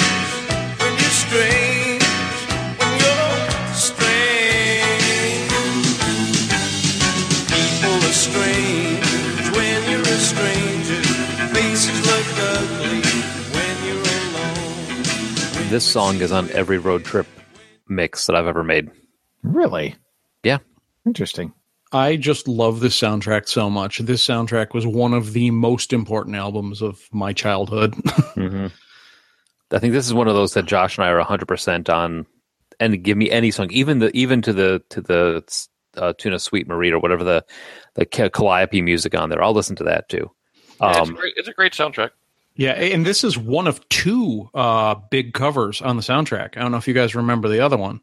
It's uh, Roger Daltrey's version of "Don't Let the Sun Go Down on Me." Oh yeah, Yeah, that's another amazingly good good cover also. Um, I just look what I like about it is that Echo and the Bunnymen one it was kind of a weird take on them. You can't because they're they were this new wave, lips like sugar, uh, that sort of thing. That's like Love been- that song.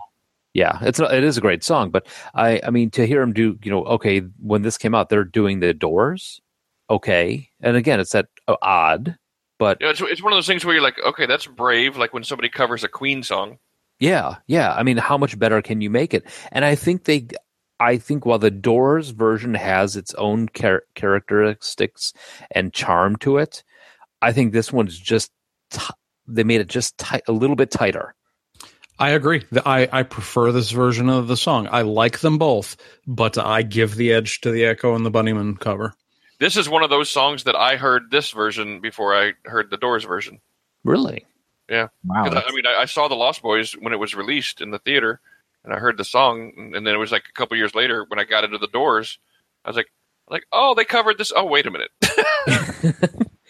And the other thing is, every time I hear this song, my head starts immediately going through the montage of people at the beginning of the movie. Also, I s- every single time I see that dude with the with the wearing the cowl carrying the rat. So Or the guy with the saxophone and the ripped muscles. He still Now- believes, you know. okay two cool things about that guy that is actually the musician that sang that sings it that's what he looks like Yeah. and in the new lost boys uh comic book he's like a hunter he's like i forget what they call him they, they call him like the believer or something like that something incredibly stupid but Well, that would very explain why he's so cut. yeah but yeah Uh, I used that song as the backing uh, track to a promotional video for my Christian high school that was used. Uh, it, it was from my video production class, and they ended up using it. all right so patrick yes. I think there's only one cover of this song outside of Kermit the Frog that could possibly be followed up by uh, the original um, Over the Rainbow. So Okay,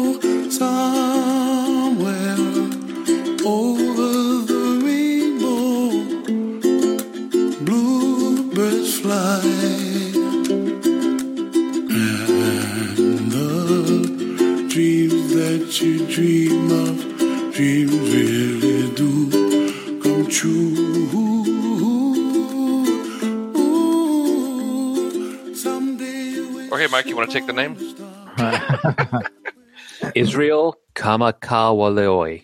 Yeah, it's pretty close. That's not too bad, yeah. Yeah, yeah. Uh, he's known as Iz, uh, a Hawaiian giant, big Samoan guy with a tiny little ukulele. Um, basically, he was the most popular guy in Hawaii since Don Ho, as far as like you know, just a singer, entertainer.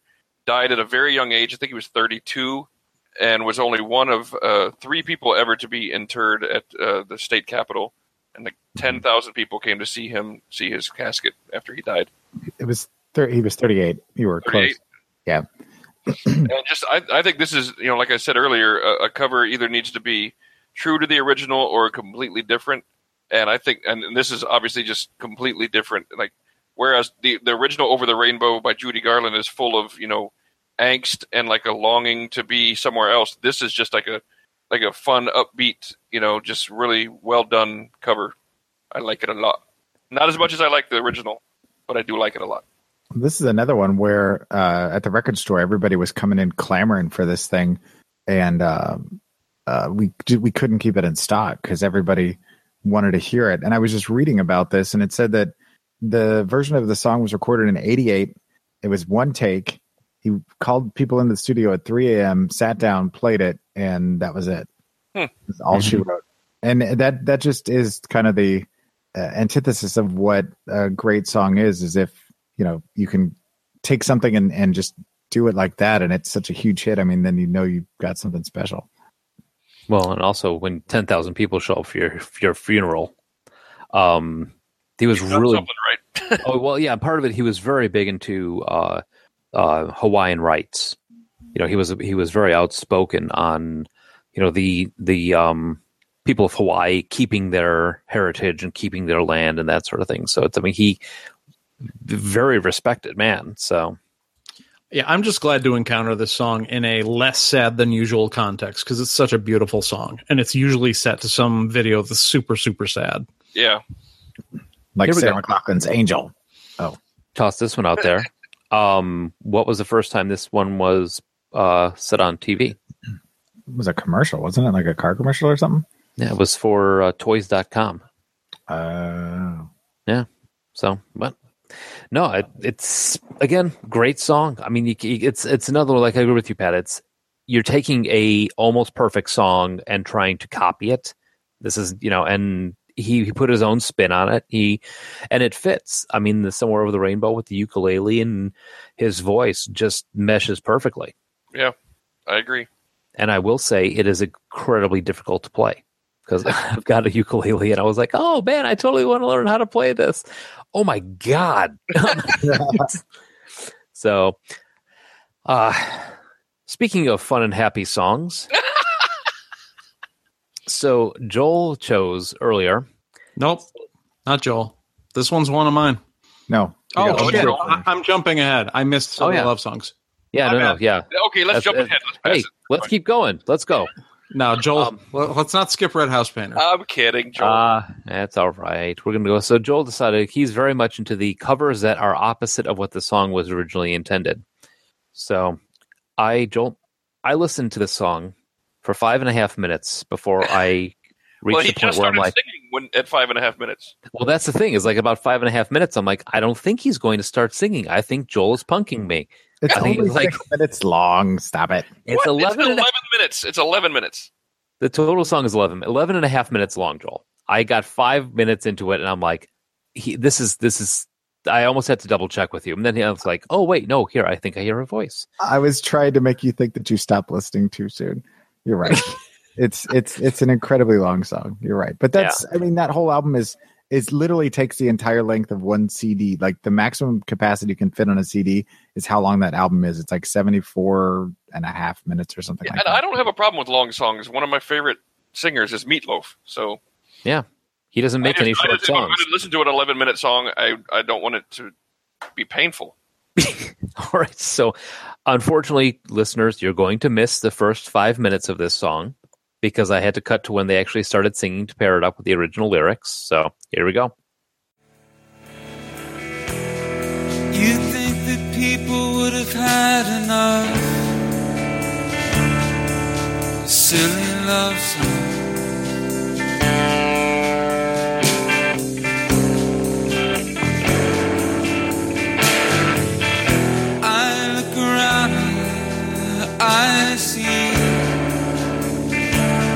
It isn't so.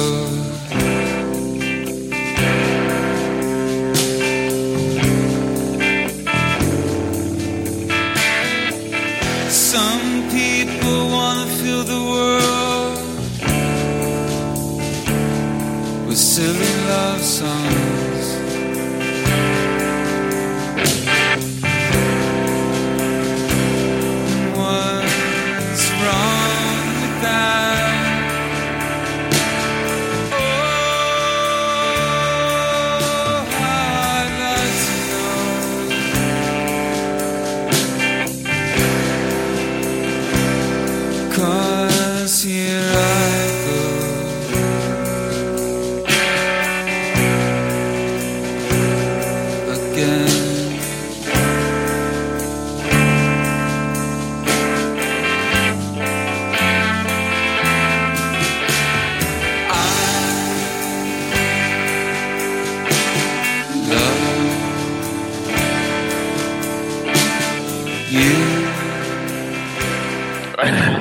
Talk first. What? Oh, me? Um, Mhm. I, I, I unabashed, unabashedly love Red House Painters. First of all, I've never Um, heard of them. although Mark Kozelek, who is Red House Painters, has gone on to flip his shit recently, and uh, his recent Sun Kil Moon stuff is difficult to listen to, to say the least. oh my Um, god. Yeah, if you're saying that it's more different, wow, that's got to be interesting. the stuff back the stuff back when he was with 4AD and then when he went on to uh, this album on Island, he he just he writes these beautiful songs that are just I mean they're heartbreaking. And and he took a song that is you know is, is for all intents and purposes again using that phrase a very poppy love song to kind of counteract what was being said about Paul McCartney's writing style. And he took it and turned it into you know something else. I mean, he, the lyrics lended themselves to a different take on what the meaning was behind it, and I think he was successful, despite what you two are about to say. Josh, what do you think about this one? I discovered this song on accident while looking for the song from Moulin Rouge. um, and the first time I heard it, I actually kind of hated it. But there was something there that made me give it another shot. And while I don't love it, I don't hate it. This is probably my least favorite of all of the covers. But on a second listen, I did appreciate what they were trying to do. And I was like, okay, I understand where this song fits. This song fits in the independent movie romantic comedy where somebody dies at the scene where somebody dies. I was like, okay, looking at it from that way, I don't love it, but I don't hate it and I understand it. Well, I'm kind of um, yeah. Go ahead. Go ahead, I Pat. say, for me, it's just it's full of too much slow jazz and emo angst, and I just I. I, I I mean again not trying to shit on your your choice Joel but I unabashedly hated this song. He's neither of those things, but okay.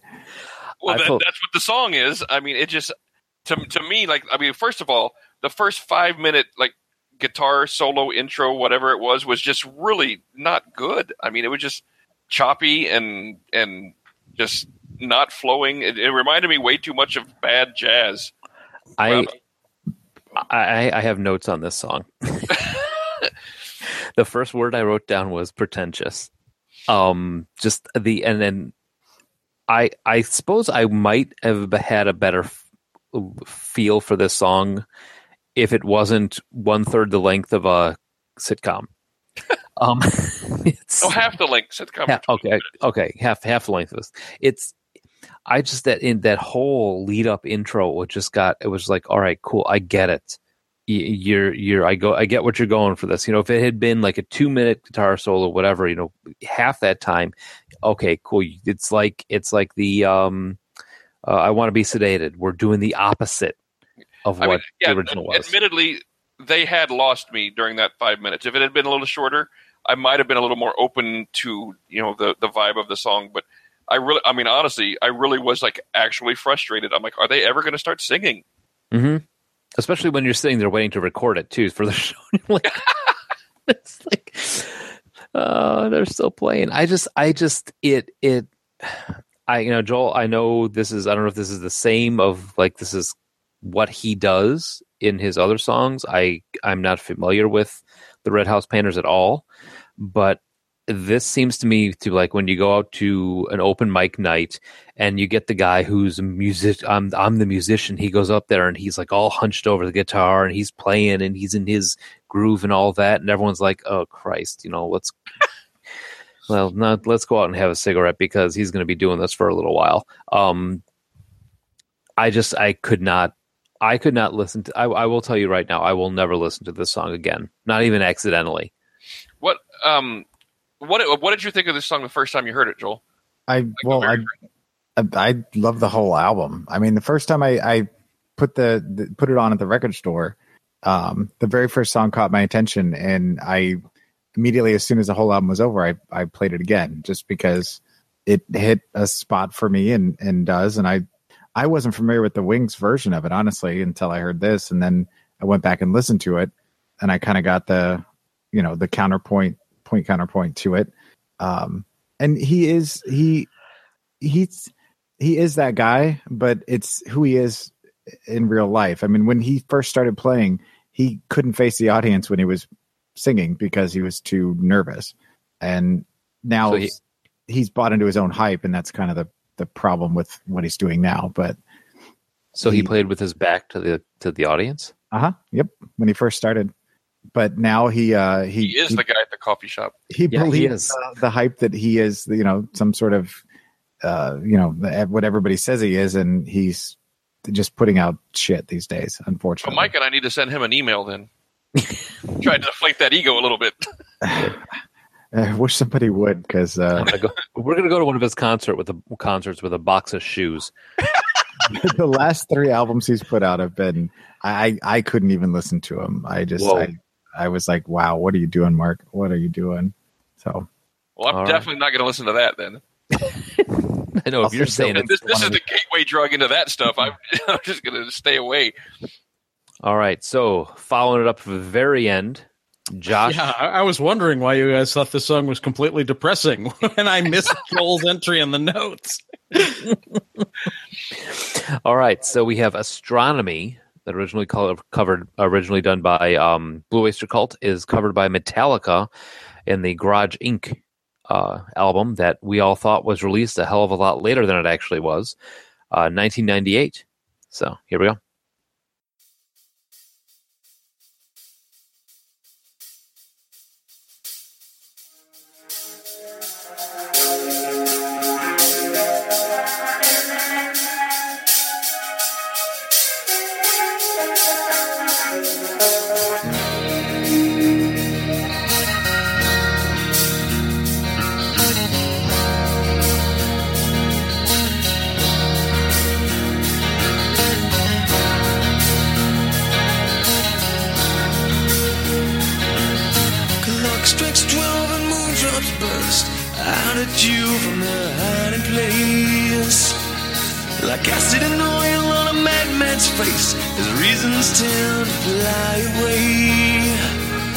Like lesser birds on the four winds, yeah, like silver scrapes in May.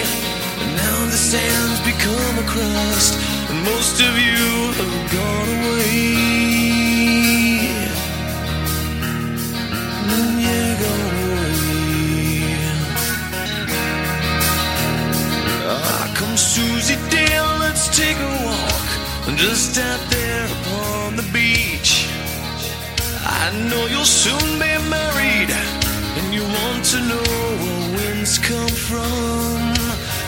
Never said at all on the map the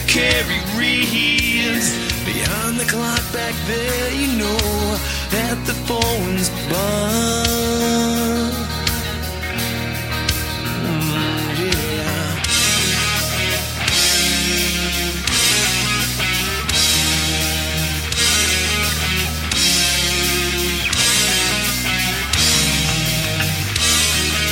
That was pretty cool. All right, so this is going to require some story time, just in general, because uh, as I may have mentioned at one point or another in the last coming up on what four years on the show, uh, Metallica is the group I have seen between uh, the Master Puppets tour and the Reload tour more times than any other band live. And uh, Garage Inc. Uh, I, I was one of the very few people who was already really into this album when they were on the tour for it, and it is their entire covers album. And this is nowhere's near the most popular cover. Uh, it's, this has got uh, Whiskey in the Jar, which is my favorite cover on there. It's got Turn the Page, Tuesday's Gone. But if you're already familiar with the album, you know those covers. Some of them even got radio play. Astronomy is this it's cover of this weird ethereal sci-fi song that wasn't popular when Blue Oyster Cult did it. And Metallica just transformed it into something else. You've got the cool, weird sci-fi lyrics, but when you mix it with the heavy metal, for me, it just feels like Dungeons and Dragons role-playing game where you've got all of the weird images and the the mysterious Four Winds bar with the doors that don't go anywhere and the clock. And just like it, it affected me immediately the first time I heard it. Oh, James Hetfield can make anything sound cool. Oh yeah, and I think in this one, he his voice and the the metal behind it, um, it definitely adds to the ambiance of the song. What I what I think needs to happen, I personally think Blue Oyster Cult and Metallica need to tour together and do this song together. Um, That'd be awesome. That actually would be awesome. I I looked it up. I'm trying to try, you know, because I was like, oh, is Blue Oyster Cult still touring? You know, are they still out there? Yeah, Wednesday, May 24th, Cedar Rapids, Iowa, U.S. Cellular Center. And I will admit, I would never have appreciated the original song without this version. Uh, this version, in my mind, is a thousand times better. Uh, I did eventually come to love the original, but uh, this this is my definitive version as far as I'm concerned. I think I think my problem is I just don't like the song. Period. And you know, even though it's Metallica and I like Metallica very much, I don't know. I just I don't I don't think the lyrics are as good as as you do. So, Well, I mean, the lyrics you got to look at them for what they are. I mean, it's the lyrics are coming from when when was the original? The original one was done in 1974.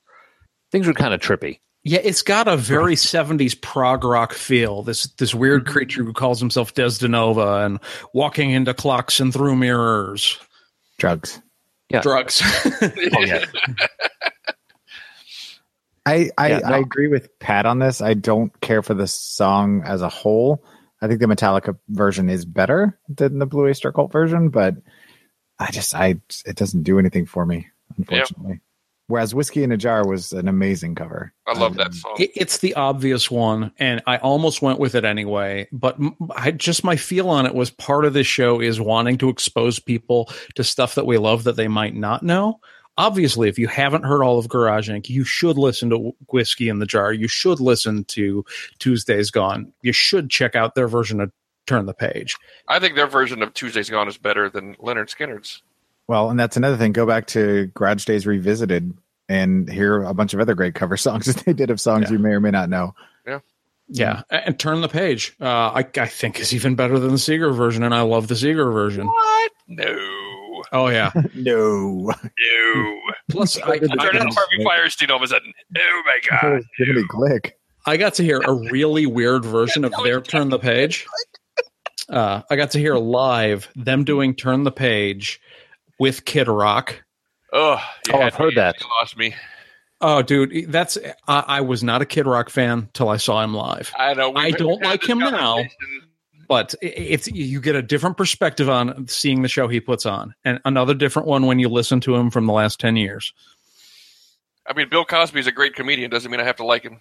I get you. No, I don't like him now either, but uh, I, I do have to say that that was a very entertaining live show when he did turn the page with them. Josh, I'm with you on this one. I like it. That This you're is- wrong. Yeah, you think so. But I mean this this style of the prog rock stuff from the 70s is kind of what led into the new wave music of the 80s. Yeah. It's just- it was this kind of transformation. So it's kind of like, a, you know, I'm a big new wave fan, so this is almost like going back to the roots type of thing for me. I enjoy this type of thing. It's you know that goofy story behind it. You know, it's sci-fi, all this, you know, you know, almost major, to, you know, not a, a little bit major Tom on acid. Again, major, major Tom on acid twice. Yeah. Um, it's that sort of thing. you look at the background for what we think of as like d&d music and it's all like prog rock through classic rock and then into metal and this kind of blends all of the different musical influences from sci-fi fantasy music that's why i like it i'm so into sci-fi fantasy that it just it, it hits the right spot for me Right. Good stuff. All right. So there you go. And um, if you are looking for it, I am actually going to post the link to our uh, Spotify playlist on the show notes for this also. So if you want to listen to all the songs except for Tom Jones' Kiss, for some reason that's not on Spotify. Can't figure that one out. If it Uh. shows up between then, I'll, I'll put it in there. Now, I'd like you to call us at 708 Now Rap. That's 708 669 9727. And normally I'd say, tell us about the stuff we missed out on, but this is definitely a subject we're going to revisit. So, like, hold your wrath because we didn't get to your favorite cover. Uh, you can give us a suggestion, but uh, keep in mind, this is the first time we decided to cover this, and we realized when putting the show together, there's more here for a second one of these. Oh yeah. In fact, we were talking about making this an annual show like we do with the uh, the uh, Billboard Top Ten. So if you like it, let us know. You know, if you have some ideas and some great covers that you that you've loved, uh, definitely let us know. If you want to yell at Joel and for any, any listen to that song. yeah or any good reason, you know, you can. Yeah, just in general, if you want to yell at Joel. So, but Joel, what are we doing next week? Elmo says, fuck you. Well, we are not doing Elmo then and now. Uh, poor Elmo. I'll be doing Elmo. Though when, when we get to the then from then, we might we might wish we were. I don't know what's next week. Uh, look at the show notes. Doctor Strange. Doctor It's a- Strange. Yes. It said Doctor Who in the show notes. Did it? Yes. That's Doctor Strange now. yeah, we are going to be looking at the original weird late 70s Doctor Strange movie. God help us. And of course, we're going to be looking at the Marvel Cinematic Universe Doctor Strange. We, we missed it when it was brand new, but we're, we're going back to it now that we have our take on it. And now that we found the made for TV movie, so I don't have to read 200 comic books. Yeah. Yeah, that would be the other way to do the show is to try and bring Pat up to speed. You think it, there's only 200 comic books. Oh my god. Wish it was that easy. All right. So, everybody, thank you for listening. And you uh, if you to plug episode 200 real quick again, so people know? Yeah, Might as well episode 200. We're cur- currently we're at episode 187 in just over 10. We're going to be doing for our 200th show Doctor Who. Um, we range all the way from never seen it to Me. all the way to I bathe in it daily, Joel. which is Joel. Um, and uh, Joel's actually uh, done us a done us a favor and put it together almost like a playlist for us on episodes that we need to see uh, in the old and then in the now. So uh, yeah, look forward to episode 200, and we're going to be finally covering Doctor Who. And 201 is the prisoner. Not really. All right, so thanks for listening, and that's uh, Red House Painters, in case you want to know. All right, good night. Ju- Juliana, go bye bye. Get it? It's the Blake babies. Ah. Oh, okay. oh, Robert Blake, you murdering toddler.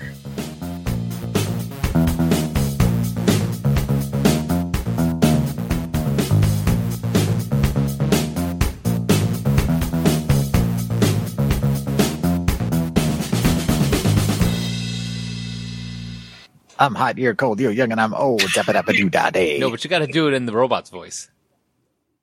That would break Pat. See, he's thinking about it and he's breaking. I'm hot, you're cold, I'm young, and I'm old. Zappa dappa doo da day, Pat. With the Lucky Land slots, you can get lucky just about anywhere. This is your captain speaking. Uh, we've got clear runway and the weather's fine, but we're just going to circle up here a while and uh, get lucky. No, no, nothing like that. It's just these cash prizes add up quick. So I suggest you sit back, keep your tray table upright, and start getting lucky. Play for free at LuckyLandSlots.com. Are you feeling lucky? No purchase necessary. Void where prohibited by law. 18 plus terms and conditions apply. See website for details.